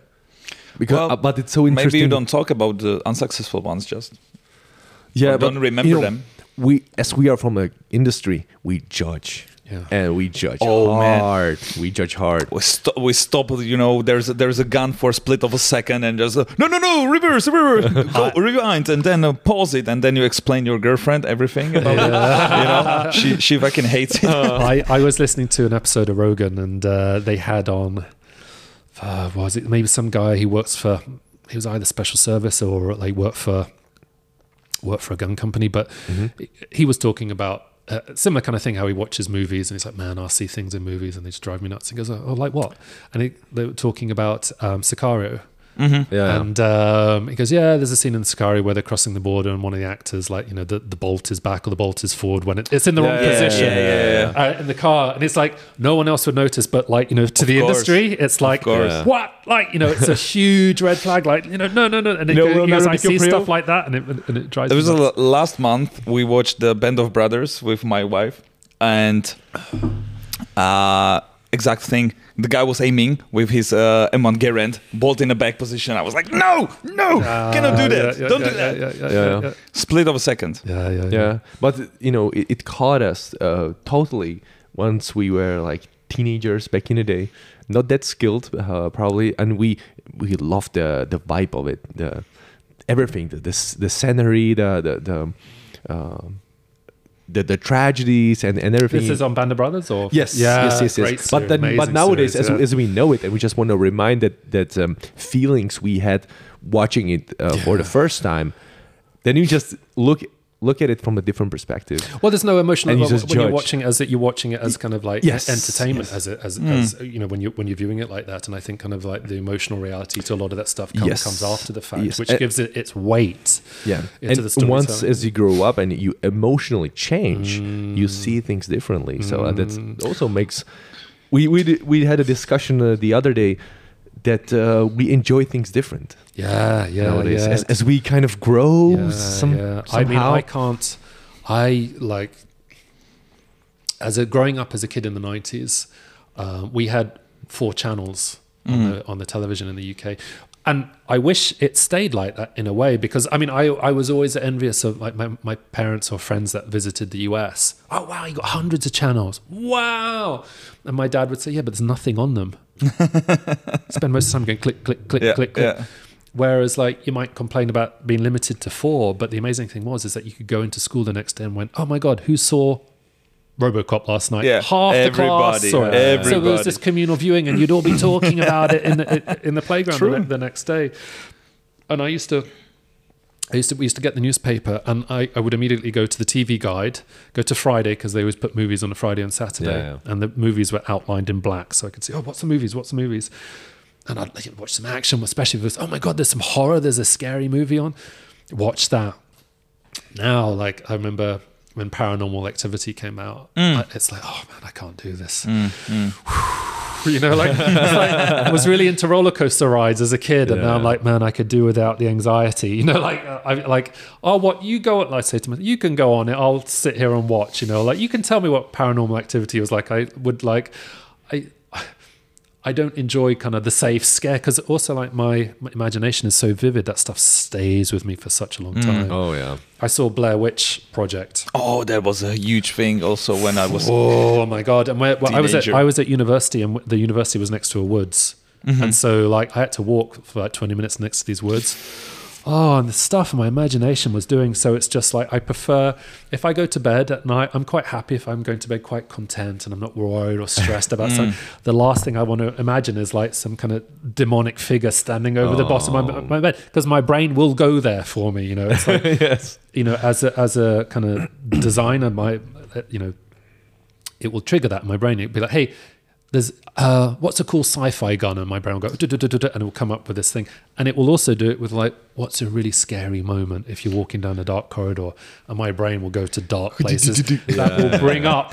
As you can see now, goosebumps on my on my Ah. hands. So it's this. It's just like I have these. Um, my brain will go to places that I think you know is is very intense and very emotive and very visual. Um, and I would get in trouble in school for that a lot because I wasn't paying attention. And, Oh, um, I see. um, I would Daydreaming. daydreaming, which was punished. And I understood why, because then I couldn't do the work. But it was Yeah. just like my, m the, the marks in my books would often be like absent-minded, Mm-hmm. you know, head in the clouds, Right. Yeah. and both of them were kind of true. Although absent-minded was a bit unfair, I would say it it was there was too much going on. Mm-hmm.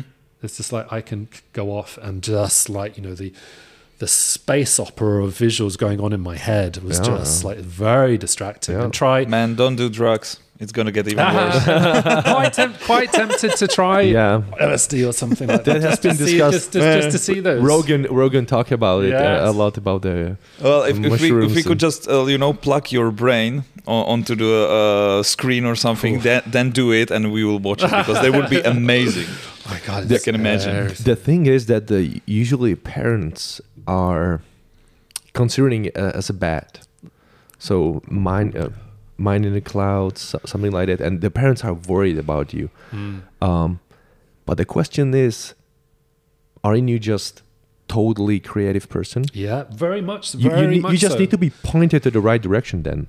Uh-huh. Very much so, and and like you know, I've had a I've had a therapist now for like the, the past sort of five, maybe six years, and it's very interesting. We reflect a lot on on kind of like my upbringing and schooling, and I had a very happy chi- childhood. You know, the, the, the, there's no no complaints there as such, but just kind of reflecting upon how that kind of creativity in school, in art class, it was nurtured, and wow, look at look, look what this is what Christopher is doing, but like I had dyslexia, mm. which wasn't recognized until I got to art college.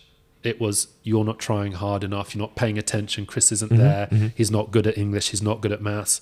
And so I just used to get my ass kicked academically, like and like, you know, very unsympathetically. You're not trying hard enough. And, um and, and and I just didn't know what was going on. And like one of my um, one of the classic things is is and this is something that's a childhood trauma that I go over, is that I, a classic dyslexia sign is that I will write the word twice and not read it twice. So I'd I'd write the the, you know, like Interesting. I went to the the shops, but when I read it back, my brain will skip out the double the the double. Uh-huh. and um, God, I remember sitting there with my dad. Kind of, we were reading through my homework, and he was getting really mad because he could see it, I couldn't. Yeah. And uh, and there's this thing of like, what? And and again, when he eventually pointed it to me, I'm like, oh, it's like someone pulled. Yeah, yeah, like- pu- pull it from the. so it's this thing of like, I don't quite know what's going on with my own head sometimes, and I don't get it, and it makes me because I'm like, shit, I like, I, I will let me down like this, and and I didn't understand how I op- was operating, and kind of a bit sort of traumatic at times, very confusing at mm-hmm. times, and and I think like when I go on and I've spoken to some art colleges and stuff, and the thing that it tends to resonate with them, this thing of like being a dreamer and stuff like that. And it's just like, yeah, you're probably not going to be mathematicians and scientists. But the funny thing is, we don't punish the, let's say you put those, the mathematicians and scientists into art class, we don't punish them for not being able to draw. Draw. Yeah, Yeah, yeah, right? for example. Uh-huh. uh-huh. But I can get my ass kicked by my, my maths teacher because I don't get what you know he's trying to put on the graph, and so it just seemed kind of very unfair. And so like I try to, it's almost sort of a bit of a healing for my past self. But when I'm talking to students and things, I'm being like, look, you you guys can do things that other people can't, mm-hmm. and vice versa. And I'm like, I, yeah, like, you all deserve to be kind of embraced for this. It's like, Yeah. what are you into? What are you into? Let's just like some of you are gay, like that I get asked this question, and, and it's sometimes by usually kind of admin staff within the art department. And they'll say, like, "Man, Chris, how can you look at a screen all day?" And I'm like, "That's not a screen. That's a visual." That's and I'm like, "That's me. that's me on the floor with pens and papers, and I'm drawing. I'll like, Yeah. you'll have to pull me away from that thing. I, I lose time. Yeah, yeah. This is so strange. Yeah.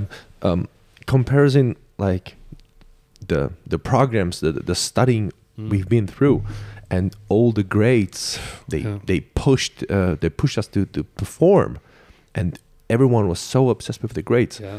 Afterwards, once I once I ended up my my studying period of time, no one really asked me about my grades anymore.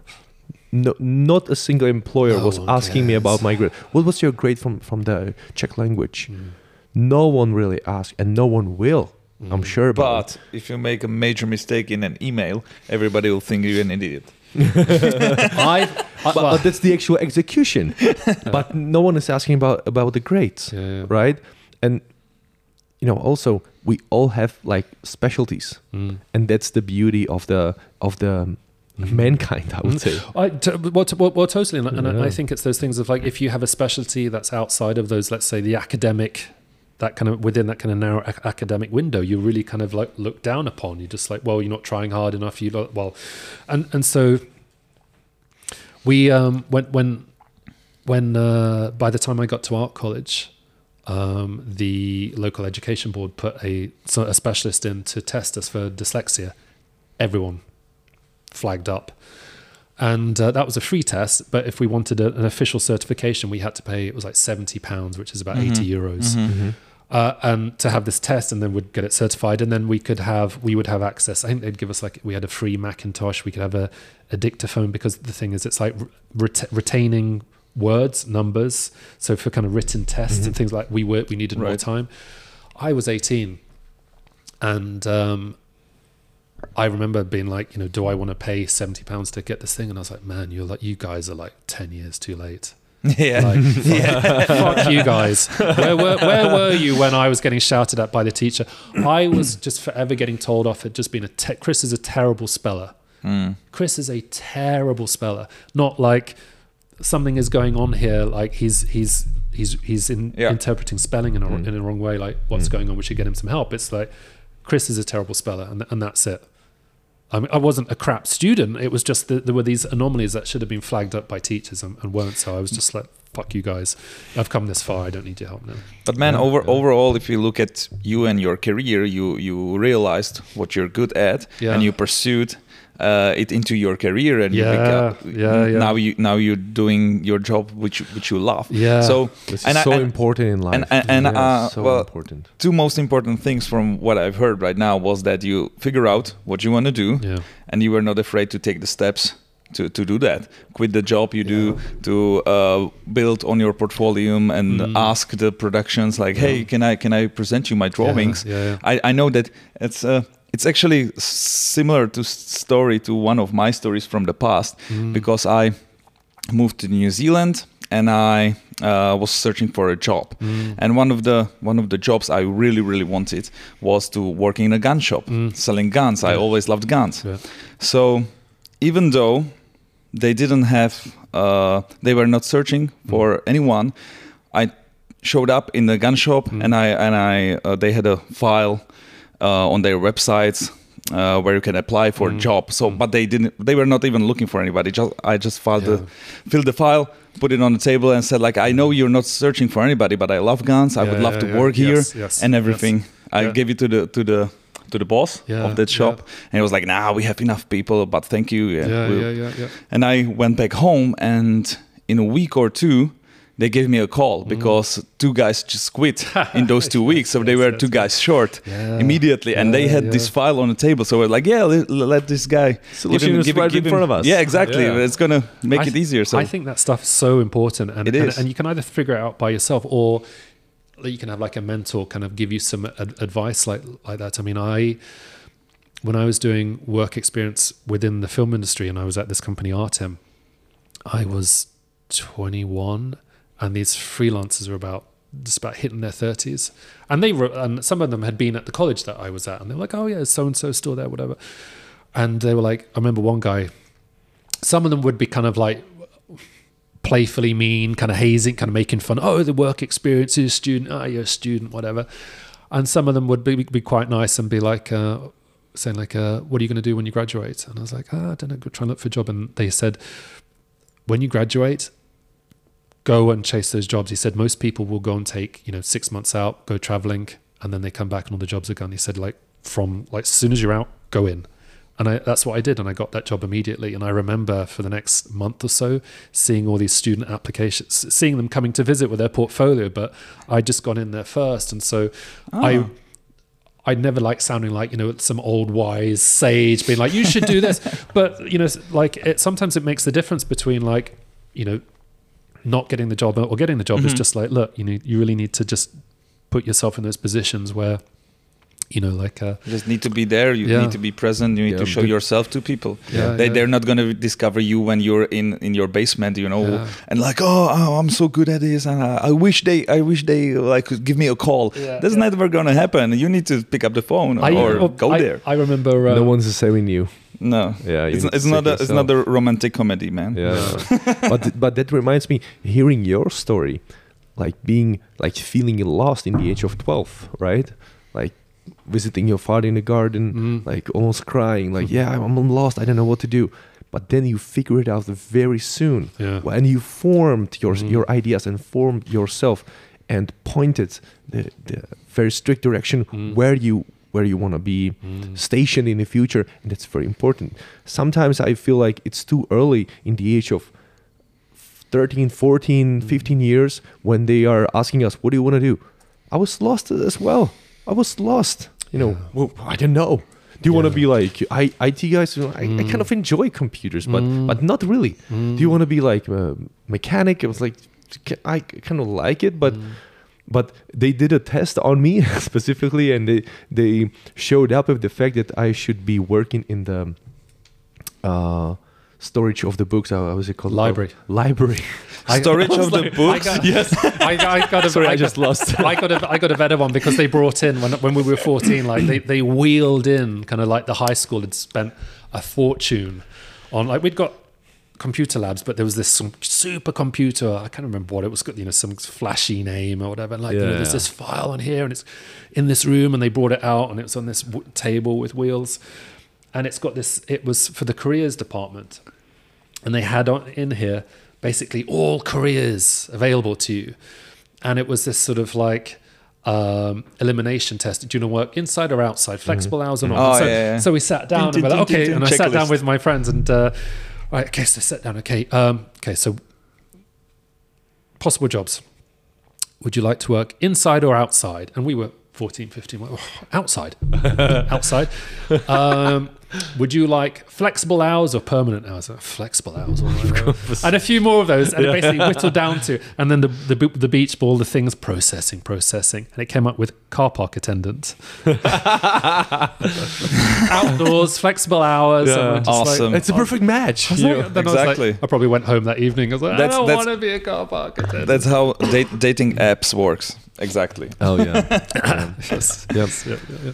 but uh, yeah afterwards you realized what's your passion really like I've and- been, and I've yeah. been, I've been very, very lucky. I've been very, very lucky. Um, and the, you know, my son's fourteen, and we're going through a similar kind of thing. And the only thing that I'm, I've had to be really, really careful because th- there's certainly things that I would like him to do, which is basically if I, I had another me, I'd, I'd like course, to try this. yes. So, yeah yeah um, I'm I'm trying my best not to do that, and all I'm trying to get him to understand is like chase the thing that you want to do. Yeah. And at the and uh, you know it, it, at the moment it seems to be kind of video editing and he's mad into cars. We we tried um, drawing and stuff, but it, it's just I was always drawing in my private time, like he, he, always sketching. He he wasn't, Mm. but he's Yeah. mad into cars, and so it's just kind of okay. Well, let's just kind of put the spotlight on over there and just just just Let broadly follow yeah follow what you enjoy. Mm. Yep. Um, but Yeah. I but I think to monetize your creativity is very difficult. oh of course um Well, guys, uh, if I can interrupt, let's go get back to the. yes yes that was my Oh that yeah, was my it to life. point. But it, it was it was great. I, I enjoyed it. Yeah, it was. Yeah. Um, my second gun. So, so you you Yeah. worked on a lot of other movies. We Yeah. mentioned just the Doom and and uh, Yeah. Green Brothers, yeah, yeah. Um, James Mi- Bond as well. James Bond, Mission Impossible, um, Star so Wars, Dune. Star Wars, Dune. Yeah, Uh, Which so- one do you do you enjoy the most? Uh, like What- Dune was definitely the. Um, well, there was there were some amazing moments on on, on Star Wars because we built we built the full size Millennium Falcon, ooh full size? full size. For for seven, they built as I understood it, they, they built half of it for exterior Mhm. shooting, um, and then for eight, um, I believe, and this is I think this is how the story goes, was that um, to they wanted to build more of the interior, but to build more of the interior, they would need to build an extension to support the interior space. And I think one of the producers or someone said, "Why don't we just build the whole thing?" ooh so, like, so in the art department of we were in one of the stages, two floors up, uh, and we we would go down and see them building the full Millennium Falcon, and that was quite a thing of like being able to go around the spaceship. But th- careful, you Nice. get spaceship stories. Stay on the guns thing. Stay on the guns thing. Otherwise, so, so, so if we get back to the guns, uh, would you consider yourself to be like a gun specialist in in uh, design terms? No, no, not not not not really. I mean, um, it's it, it's I'll do my thing, whatever you throw at me. Yeah. Um, guns I, I enjoy, but it's there. It's almost a bit like it's sort of kind of like the pornography of designing. It's very like ooh, very kind of like an easy thing to Yeah. like seduce people with, and yeah, gun, gun, gun, gun. Yeah. Every, Yeah, everybody likes them. Yeah. Um, in fact, we were told one of my tutors in model making we could make anything we wanted, and uh, for our final major project, and he had this thing. He said, he said, "Do not build guns or do not build sci-fi." And I said, "Why?" And he said, "Oh, was just students having a wank, basically, which is just basically it's just you know doing the thing you you, you wanted. It's just too easy. It's just too easy, and." and it's the thing that I tell students is like try to not put that in your portfolio. If too much sci-fi will just it's or too many weapons, it, it, it just pigeonholes you too much. So you want to you want to come across as a designer that can do your design thing, whatever the whatever whatever it is. It's like you know you could be designing lightsabers or it could be a hand flare. You know, or you know, so guns are great to design, and, and you know, it's a signature thing. And uh, so, so you're shadow banned even as an artist. you, just, you, just, you just no guns, no sci-fi. well, well, it, well, just just have a portfolio that covers everything Right, as, as a designer. Right, right, right. Um, and so, um, you know, my the second gun I designed was for a movie called Guardians of the Galaxy. hmm That's what. That's the one we have on the table. We conveniently have on the table here for the viewers. um, and um, excuse me. Um, I got I got called onto this movie, and um, embarrassingly, really, I hadn't heard of Guardians of the Galaxy. I, and I was into comics as as as, as a teen, but I, I hadn't heard of Guar- Guardians of the Galaxy. I think I'd seen I think I'd seen the cover, but I didn't know the lore, didn't really know what it was about, but got pulled in as part of the art department. And um, this uh, set decorator who I'd worked for on on on Doom, uh, you know, I worked for him many many times. Said, right, okay, here's a list of stuff we need to go. Okay, first thing, all right, Quill's, pistols. That's a good thing to tick off the list. And um, I uh, there's a there's an interesting story behind this one. If you want to Yeah, go for it. Go for course. it. Yeah, yeah. um, it was the first thing I designed, um, and when I came onto the art department, there, there was all the art up on the walls, and um, we I could see that there was this kind of funky sort of seventies kind of retro sci-fi look to a lot of this work. Because he's uh, listening to the old music Listening from the, the cassette and, and stuff.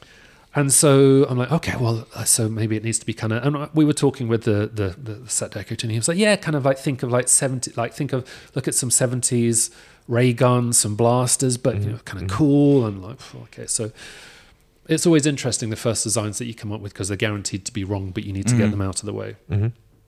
And um, I was doing these ones, and I, I kind of after a couple of days, I had this selection of stuff, which was kind of you know, they were guns, and like the designer was really pushing for something interesting. You know, he, you know, like don't put a trigger on it. Don't put a trigger there. It's too obvious. So they, like, tr- try to do something that's very you know, do something different. Do something mm-hmm. different. And so, looking at a lot of different guns, and uh, he, he comes and sits down at my desk, and he's like, "Right, okay, what have you done here?" And I kind of show him this stuff, and he goes, "Right, okay, it's not bad." Um, he goes, "Hmm." He said, "Right, you, you've read the script." I'm like, "Oh yeah, yeah." And he goes, "Right, so you know the the opening scene where he's walking across the planet." I'm like, "Yeah." And he said, uh, "He said it's uh, he's listening to the song Redbone, Come Get Your Love." I was like, "He said, you know that song?" And I said, "No." "Yeah, put it into YouTube. Oh, okay, put it into YouTube and it, that guitar 70s guitar sound comes in dun dun dun dun mm-hmm, mm-hmm. dun dun dun dun dun dun dun. Yeah. and suddenly like i'm like oh it's fun like it's mm-hmm. like oh 70s and beach buggies and oh Yeah, yeah, yeah. california and like get the oh and the, the designer's like yeah he's kind of like you know he's sort of he wants to be cool like Clint Eastwood, but he's a bit more like Harrison Ford. Like he's goofy at times. He's a uh-huh. bit vulnerable, but he's going around the galaxy. He's collecting stuff, and he can fix things. He's kind of, but he's you know he's kind of he wants to be more than he is, but he's very human. He's clumsy and he's Yeah, yeah. foolish and stuff.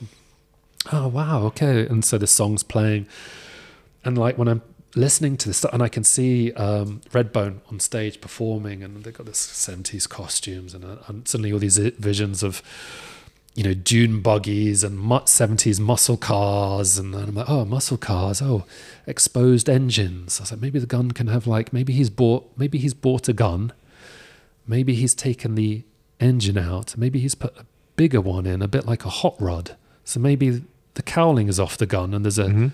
a custom engine in there. So maybe we can see the engine of this gun. Okay, and, and, and it, the, oh, colors as oh, hot rod stripes, stripes. Okay, so so, Mhm. so suddenly my the the next pass of these guns, I'd taken the cowling off and I'd put in these exposed engines, which then look kind of cool. And I'm saying engine as in kind of functioning Yeah, part of Yeah, gun. yeah, yeah. And so suddenly it's starting to get this character. So, oh, he's put this in there. It's kind of like hot rods. And I'm show, able to show this to the designer. The designer's like, yeah, I like this. And some of it's got like, um, you know, these stripes on it. And then the production designer used to be, um, his name's Charlie Woods, and I'm actually working for him at the moment. Um, he used to do furniture restoration. So he was all about surface Uh-huh. detail and uh-huh. texture and patina. And having been a special effects technician, I know what it's like to weld metal, and I know what happened if you look at the end of like a you know um, a, a, a, a MIG weld or, any, Uh-huh, or anything, uh-huh. you get heat discoloration, Yes. or, Yeah, or yeah. bluing. Yeah. So I was then taking photographs of bluing in the special effects workshop, and then putting that in Photoshop on the barrel of the gun. So it was kind of a bit of spatter and stuff. so Yeah, it looked yeah. used, right? It wasn't. Mhm. It's a, the, oh, th- it looks like this thing gets hot because you'll see it on motorbike exhaust. You see it on the Yeah, end of yeah, exhaust. yeah, pipe. exactly. This thing's being used. Like it's Yeah. not, doesn't even have to be on or shooting, but it looks like it gets hot Yes, and yes. used. And so this thing is, um, it's it's developing, and um, we did. Um, I'm, I'm thinking of like, okay, so what are some uh, different designs for guns? Excuse me, I've got a bit of a, a cold at the moment. A wet nose like a, a puppy. um, I remember this cartoon from um, from my childhood, and it's called BraveStarr, and it, it, it was he, he was a he was a uh, it was this sci-fi sheriff, um, at the, uh, cowboy sheriff, but sci-fi, and he had a cyborg horse. And the thing that I remember about the gun was that it was this traditional pistol shape, but the barrel seemed to be repeated on the underside. Mm-hmm. Mhm. And I, I remember that as a kid, and my friends and I used to build this kind of U-shaped gun in Lego. Mm-hmm. Mm-hmm. So what I did in Photoshop was then copy the barrel and put it on underneath. Yes. And then and then well maybe and so suddenly the designer's like, oh, that's kind of cool. Um, and we started uh, do, developing that, but it that design was all triggered from from a song which was really interesting just a 70s song. So i got these memories of like you know there's these sort of these um, hot wheels muscle cars that Yeah. i used to collect these models and exposed engines and kind of my history as a prop maker and effects technician came into play and produced this design. So so um, it was approved built and that was a cool thing to also go into the workshop and see them building it and designing it. And the thing moves the the barrel comes out when you when you pull the Yeah. trigger Yeah. and the piece on the underside we um, it was scripted that he could shoot people and not kill them so there needed to be almost Oh. like a stun Paralyzed. yeah like- so so i came up with this design for like a taser but it was taser prongs that rotated like a Mhm, gatling mhm. gun because i love the movie Ah, predator Of course. of course. Oh yeah. Right. so i'll show you afterwards i've actually got some clips in the workshop of me going yeah do that again and it's the gun with the cowling off and all the mechanisms and the barrel shooting forward and this twin uh, taser zzz, spinning with a blue light inside Nice. which looks so cool. But in the movie, they put you know lens flow over the top of it, so you can't see it, it Uh-huh. moving, but it does. It doesn't animate when you pull the trigger. Yeah. But that was a really interesting arc and, and way of designing something. So music was very very influential for, for that design. So now, now, Lucas, you got the answer to the question you haven't asked, but we have it in a book, Yeah. and that's the inspiration. So we now see the whole process of you thinking about Yes. the about the particular gun or particular part of design. It's a very very well thought through, you know, It's and you can get inspired by inspired by everything, basically, daydream- right? It's, it's like I said, it's been it's been a daydreamer, man. It's just Yeah. like you should show me something, and my brain will just go just com- just starts coming up with i- with with, with Yeah. ideas. Yeah. Um, How much time does it take in average? Because sometimes when I try to think something through, I cannot find the answer right right um, what I want. yeah. But I wake up in the middle of the night. bang, and it's there. Yes. And I need to write something down, or it's like, yeah, there's a solution. It, it was that simple. It was all there, but it required like two more nights. to- yes, to- to yes, be yes. there. Well, I, li- I listened to uh, a really interesting uh, podcast, and it was about the. I think it was about design, or but they were talking about they were focusing on the company 3M, who make like things Mhm. like post-it notes, Yeah. And they were saying something like there's there's a a patent to employee ratio of at least one one to one or maybe three to one, and the they've learnt that um, their most of their patents don't come from brainstorming or sitting around Mhm. the table.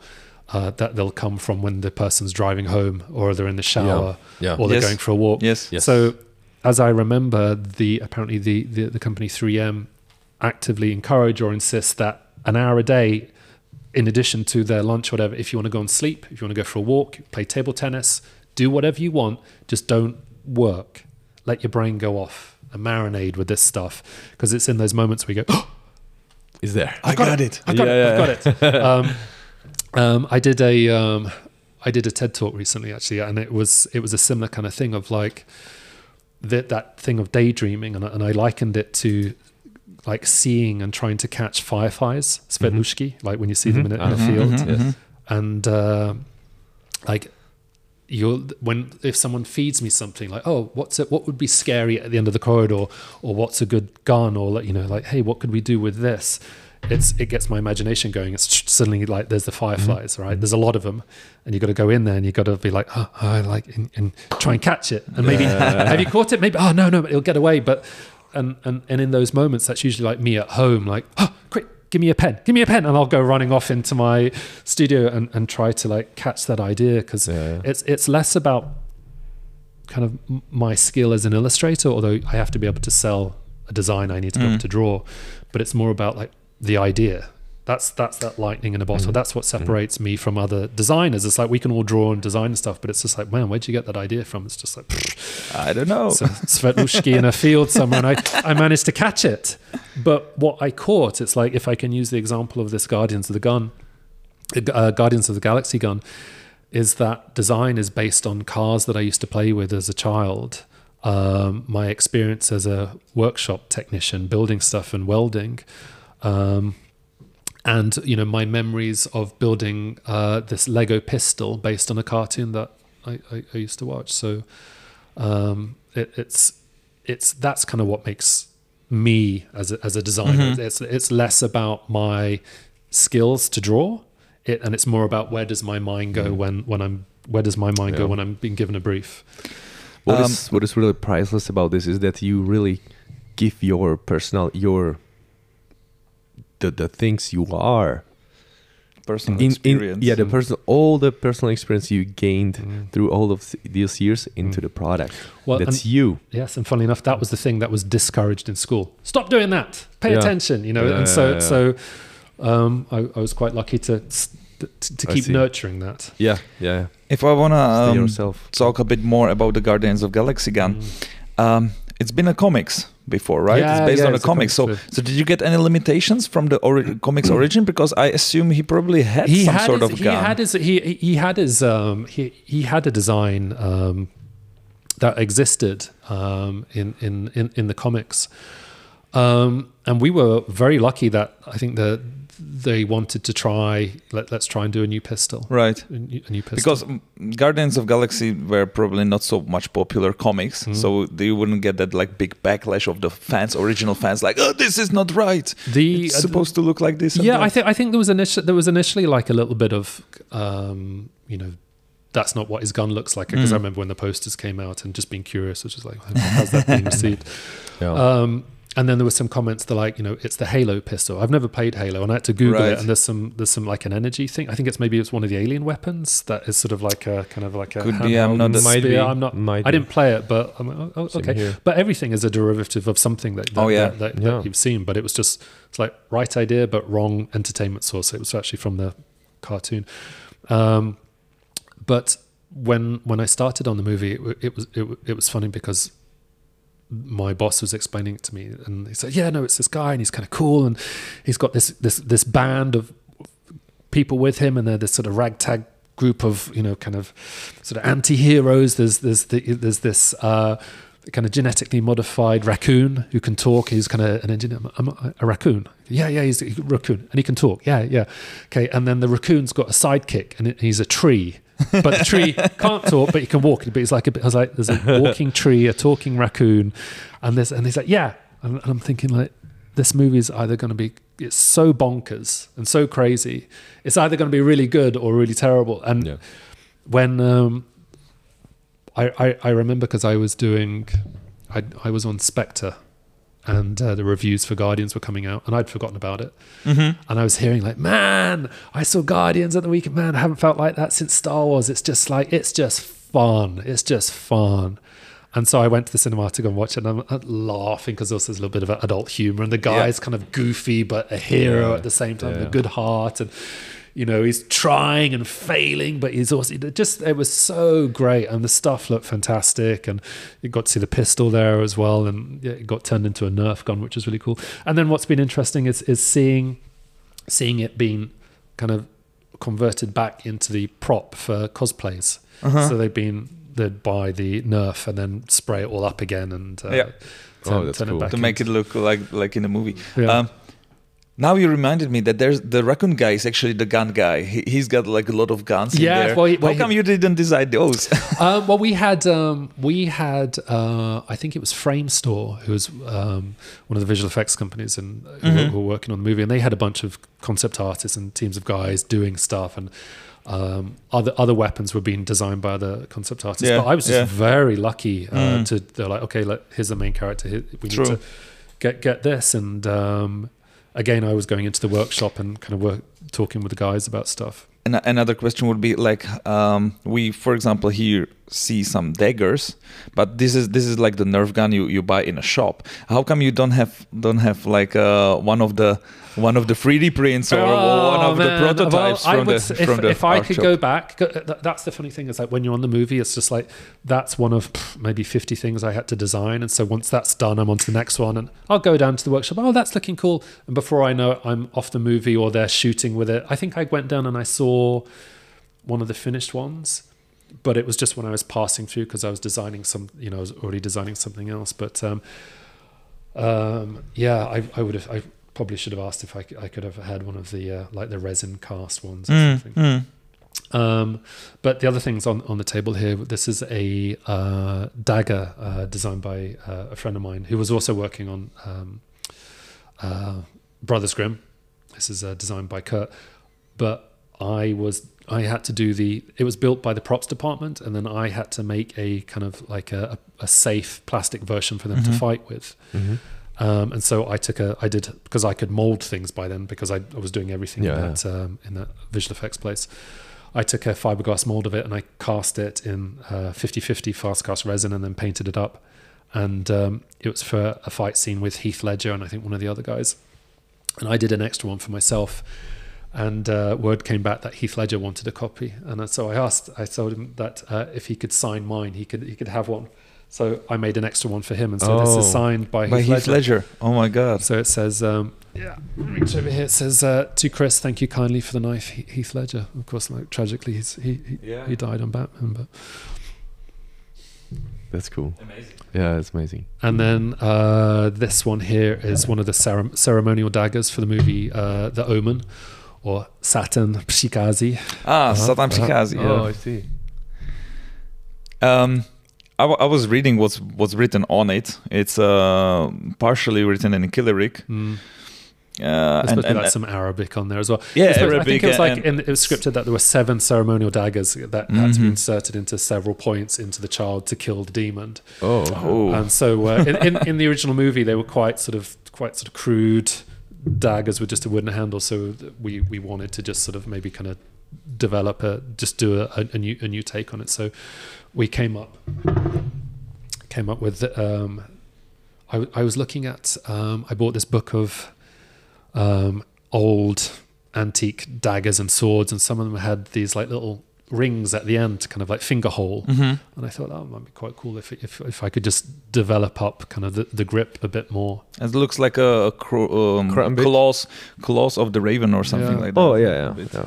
and um, you know, th- there's one of the uh, fantastic things about you know working in uh, the Czech Republic is that there's the traditional crafts here are so strong. Like we we had a, a an amazing blacksmith Mm-hmm. who made this. So this one is forged. Yeah, yeah, yeah, yeah. yeah. Oh, yeah, yeah. cool. And uh, and I had to pay him pay him for an extra one to to, to have for myself because I thought they were so nice. I was like, oh my god, like I I've see. got I've got to I've got to have one as well. So yeah, that's Oh, that's cool. Uh, uh, I wanted to ask uh, one thing that popped up in my mind is um, I'm watching a lot of anime Mm. movies also, and they are crazy about robots and about, Yeah, about this kind it. of technique. Yeah, Have you yeah. ever done a design for anime movie? No, no. I mean, uh, um, I had some friends who were working on Ghost in the Shell, Huh? who and they and but I didn't I didn't get onto that. Uh, But I love all that Japanese robotic stuff. I mean, one of my favorite sources of inspiration is uh, it's uh, the Bjork music video uh, shot by a direct, British director called Chris Cunningham, and uh, it's the song all is, all, all is Full of Love, and it's basically Bjork's face is on this white robot, and these two machine arms come in, and, and it's basically they start kind of, kind of you know, sort of oiling and kind of adjusting her, and she's Uh-huh. she's singing a amazing video, amazing video, and just the technology. It's all this sort of, it's all like black anodized metal with white f- shiny fiberglass coverings with little red kind of Japanese logos on them, just all stuff, Oh, and it's got little welding and things on it, and um, that's that's that's kind of like heaven to me. I, I, I love I, I, I love that stuff. So um, yeah, robotic arms, machining, pistons. So kind of like put me in a workshop like this one here, and I'm just kind of yeah. Man, it's it's uh, crazy. One of the f- movies I found with amazing guns in it. If you haven't seen it, I totally recommend you. It's Gantz O. Okay. It's a it's a Japanese anime movie fighting monsters, and they have ridiculously amazing guns over there. Like like really amazing. They they Ah, do right. stuff I never even Yeah, could yeah, imagine. yeah, you forced me to, to look at. oh at yeah, that. I, I he wasn't as so excited about it, but he ha- you haven't seen the whole movie, yeah. so yeah, I definitely recommend that. But yeah, anime guns Yeah, are, I are a did like big the- thing. The ghost, the, the guns in Ghost in the Shell, the concepts from them are absolutely fantastic. Mm. Like I, uh, there's that scene where the bodyguards have got the um, machine guns that drop out of the briefcases. Hmm um, and they open up and they're, sh- they're shooting them and uh, ag- again kind of the, the realism it's like the, it's it's contemporary but just with a slight kind of futuristic just little tickle on it Yeah. Isn't Yeah. it isn't it the one that Brügger and Thomet are making? they actually they actually do have a briefcase that that uh, falls out into the gun, and it really works. I've seen. I mean, there's. Um, I saw some because I've got an old book on, book on guns, and uh, like the in the eighties, like the the bodyguards for the presidents, there was like the what's the short Heckler and Koch one, and they've got it. That's fitted- MP5K. oh, and MP5 in a case. Yeah, Yes. Yeah. in, in, in a case, and, and and they've got that to go. But the designs for the Ghost in the Shell scene, where, where like the, it's more gun and less case. hmm So it's literally like the, the, the president's bodyguards have just got the gun in a in a in a, Yeah. in a case, whereas Yeah. the the Ghost in the Shell I need to look it up. just they're just like oh like they're just so beautiful. Yeah, so it's the in, in, it's the scene in the anime where it's kind of near the beginning and uh, and uh, I think it's the major jumps off the building Mhm. and she goes down and then it cuts to some sort of like shady business deal and I think she assassinates one of them through the glass and then the bodyguards just like drop they they, they click something and the Yeah, yeah. case just drops off and there's this like sexy machine gun there and then and then the idea that um, there's a guy that they were chasing through the streets and he's he's got this like little machine pistol I think it was or machine gun and they said that he's putting high power rounds into this little Mhm. thing and there's this great detail that he's getting ready to shoot at this police car coming and he takes the gun out and the and then the camera closes in on his feet taking a wider stance and really gripping himself into the ground because when he fires this pistol it Yeah. pushes him back Oh across the yeah, Oh, and there, there's a there's a uh, water, yeah, and it goes it yeah, makes yeah, the and- effect when it, yeah, as it and I just thought him it just back. such a lovely little touch. Oh, yeah. like, you know, okay, you know, like he's not even fired this thing, and you know, it's it's going to Yeah. kick. So uh, fact checking, uh, it, it was a briefcase mini Uzi. Oh, So it wasn't the Brügger Thomet, it was mini Uzi. oh, okay. Used Alright. used uh, to disguise as a briefcase. Yeah, but there are some projects not not um, you know done by, by different companies, not only uh, B&T, but um, but also different like Magpul uh, and also the different companies.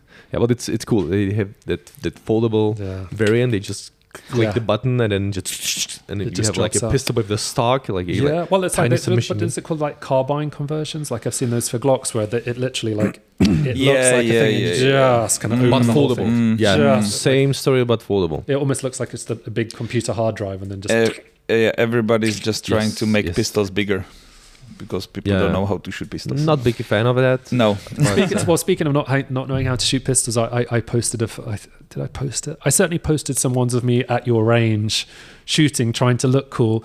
But there's a funny outtake, and I don't know if I posted. Maybe I did. 'cause I'm not afraid to laugh at myself, but I'm. I think I'm fire three shots, and then with my big hands, I'm squeezing, and I press the magazine release. Ah, I right. think I have to turn to you. I'm like, I'm like, it's not working anymore, and you're like, yeah, you pressed the eject in the magazine. I'm like, oh, okay, yeah. Somebody's the new boy in school here. It's me. Ah, it's, it's, it happens so fine. often. It's man. fine. It's normal. But I didn't even notice. I was like, click, click. I was like, it stopped going bang. yeah, sometimes Yeah. You, ju- you just you just you were uh, so focused on Yeah, fire. yeah, I you can just touch it and yeah. it just you know some in some pistols they just um, drop automatically. I mean the magazines. Have you But- heard that John Wick? Apparently, that's the thing that he has created now. And that's the, the side that Yeah, where just Oh, yeah, yeah. it to the side. Just yeah, it's Yeah. it looks great on, on Actually, on the camera. actually he did it outside. yes. So the the old method, the old technique, it's more like you are supposed to do it inside. Aha. Um, in order to reload, in order know, because to you're already in create the move. to, like to create a visual Yeah. for the fresh one to be inserted. Yes. Yeah. right? But uh, he he does he does like that extra touch, so he like really gets rid of the old one, Casts it to the like, side. and then he goes for the fresh one. Yeah. But the original idea or the original technique was to, to go this direction to prepare and to you know expose the mag well Yeah. uh, yeah, for yeah. the fresh magazine to, to be fit in. Yeah. Um, yeah, but there was a I I've heard um, the podcast The with podcast with him, yeah, and he was Yes, talking yes, about yes. like how That, um, like, "What do you yeah. think of this?" And now it's it has thing. been discussed a lot with with Oh. the Rogan and with the um, Yeah, he's gonna be in our next episode. Yeah, say hi to him for me. yeah we will. Um, Um, uh, there's a there's a thing people ask quite often, and I think we all know the answer, but I th- think it would be interesting to discuss it again. Um, firearms companies are s- well. If I give you an example, for example, I, Robot, Mm. there was a huge presence of Audi. They were presenting their concept Oh. of, of their gun, Yes. uh, sorry, of The their car. car, Mm. in the movie. Mm. So a lot of people think that there's sort of some sort of cooperation with the real existing farms manufacturers and the film industry. That they're like, kind of like trying to push their guns into the movies. So. Um, Mm. Do you have any experience with that?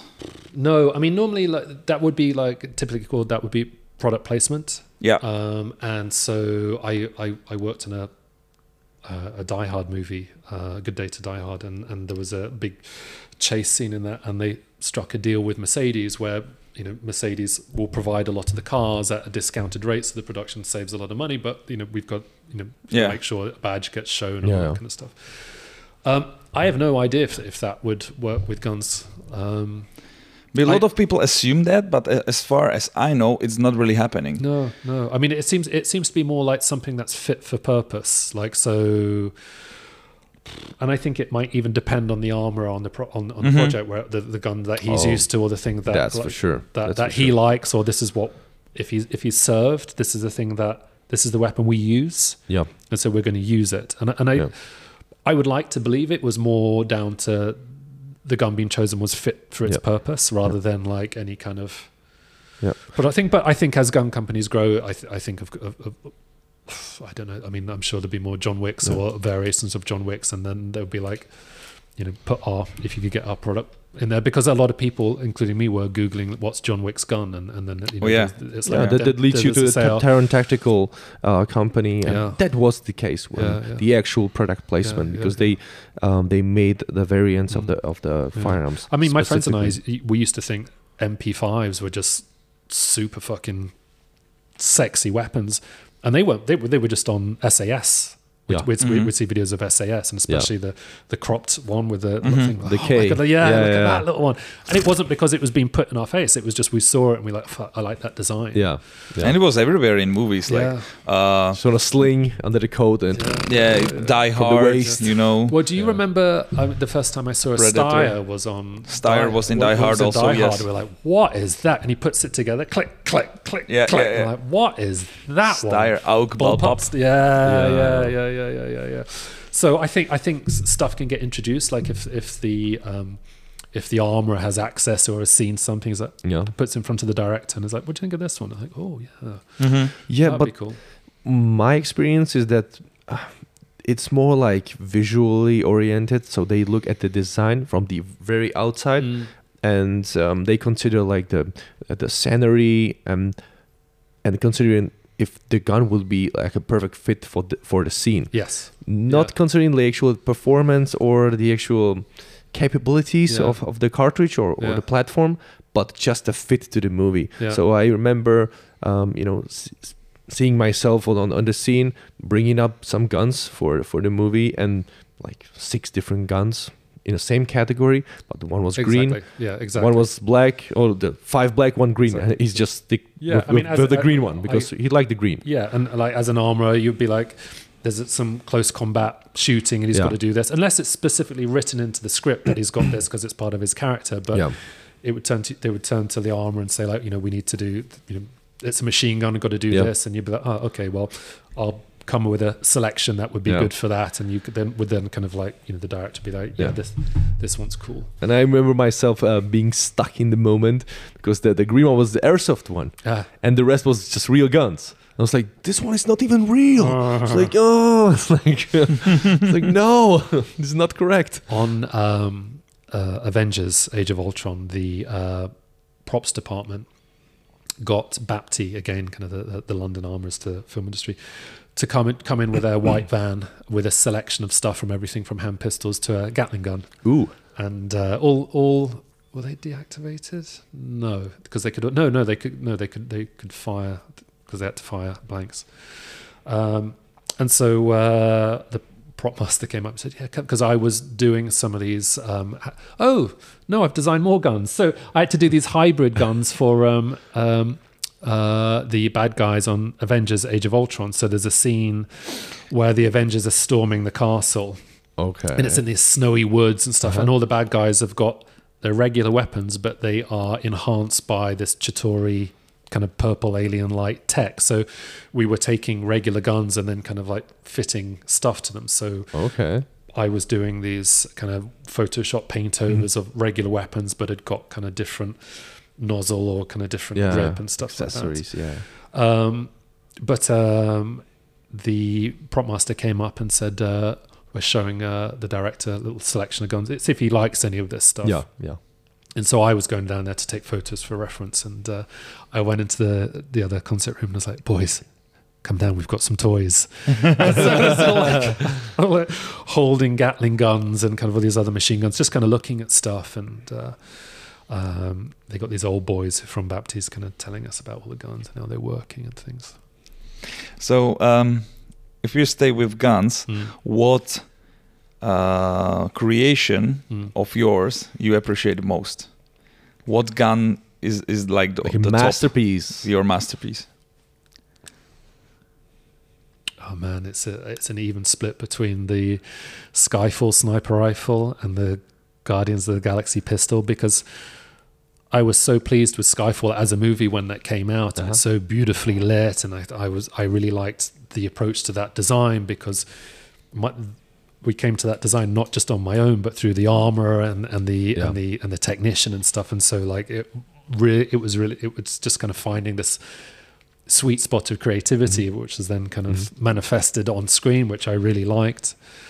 Um, but then also, I, I like the arc of desi- having designed the, the sci-fi gun, you know, because Mhm. again, it wasn't just me like, here's this gun. It's like music, cartoons, and. Yeah. you know, it's just Yeah, yeah. both of them are, are, are, are evenly split, two different genres, and, and both of them I like. One is kind of Okay, Okay, I, I, I'll let you. I'll let you choose like two Okay. instead of one this time. But following thing is what we ask quite often is desert island. Oh, okay. Yeah. So we usually ask, what gun would you take to desert island? But in your case, what gun you created, you would take to desert island? I think I, I think it'd have to be the Quill's pistol because Quill's pistol. I think I could. I like, I like it strapped to the leg. You know, Right. I want to carry around the big- the briefcase. big one. Fold it out every time. I go. "Oh, no, hang on, I'm nearly ready. I kind of prefer the Clint Eastwood. Right. Yeah. Oh. Okay.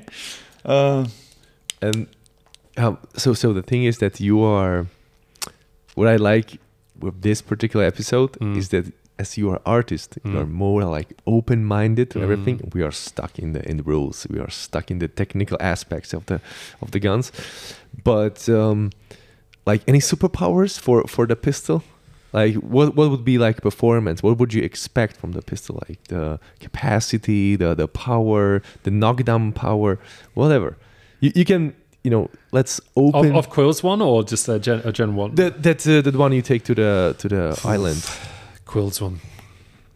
I like my comic brain is switched on, so like if I shoot, I want it to leave like this glowing hole through whatever.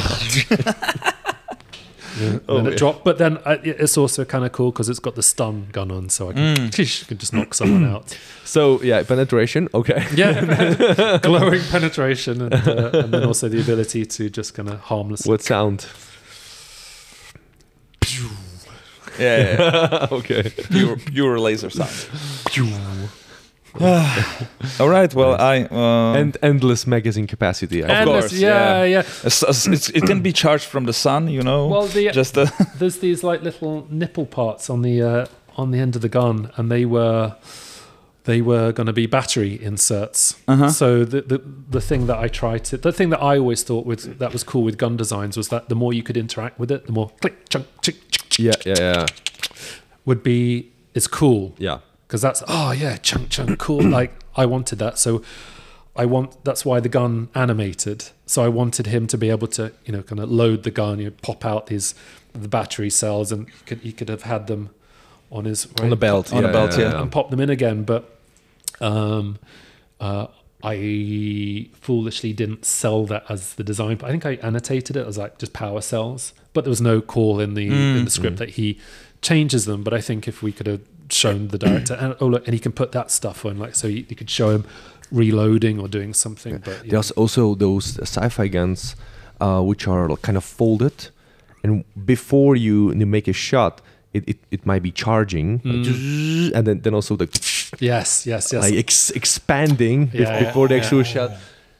That's that's another huge topic. We, we totally forgot the Fifth Element movie oh, another with the with the ZF1 was the name of the gun. yeah. It's, it's the ultimate- holy grail of sci-fi guns. which one is which one is the ZF1? Who has it? Um, it's a Fifth Element. Uh, Bruce Bad guy for sure. Uh, Milla Jovovich. It's it's a sci-fi movie. Come on. No, He- I know, I know, but but who has the gun? Yeah. Who has the gun? The Zorg.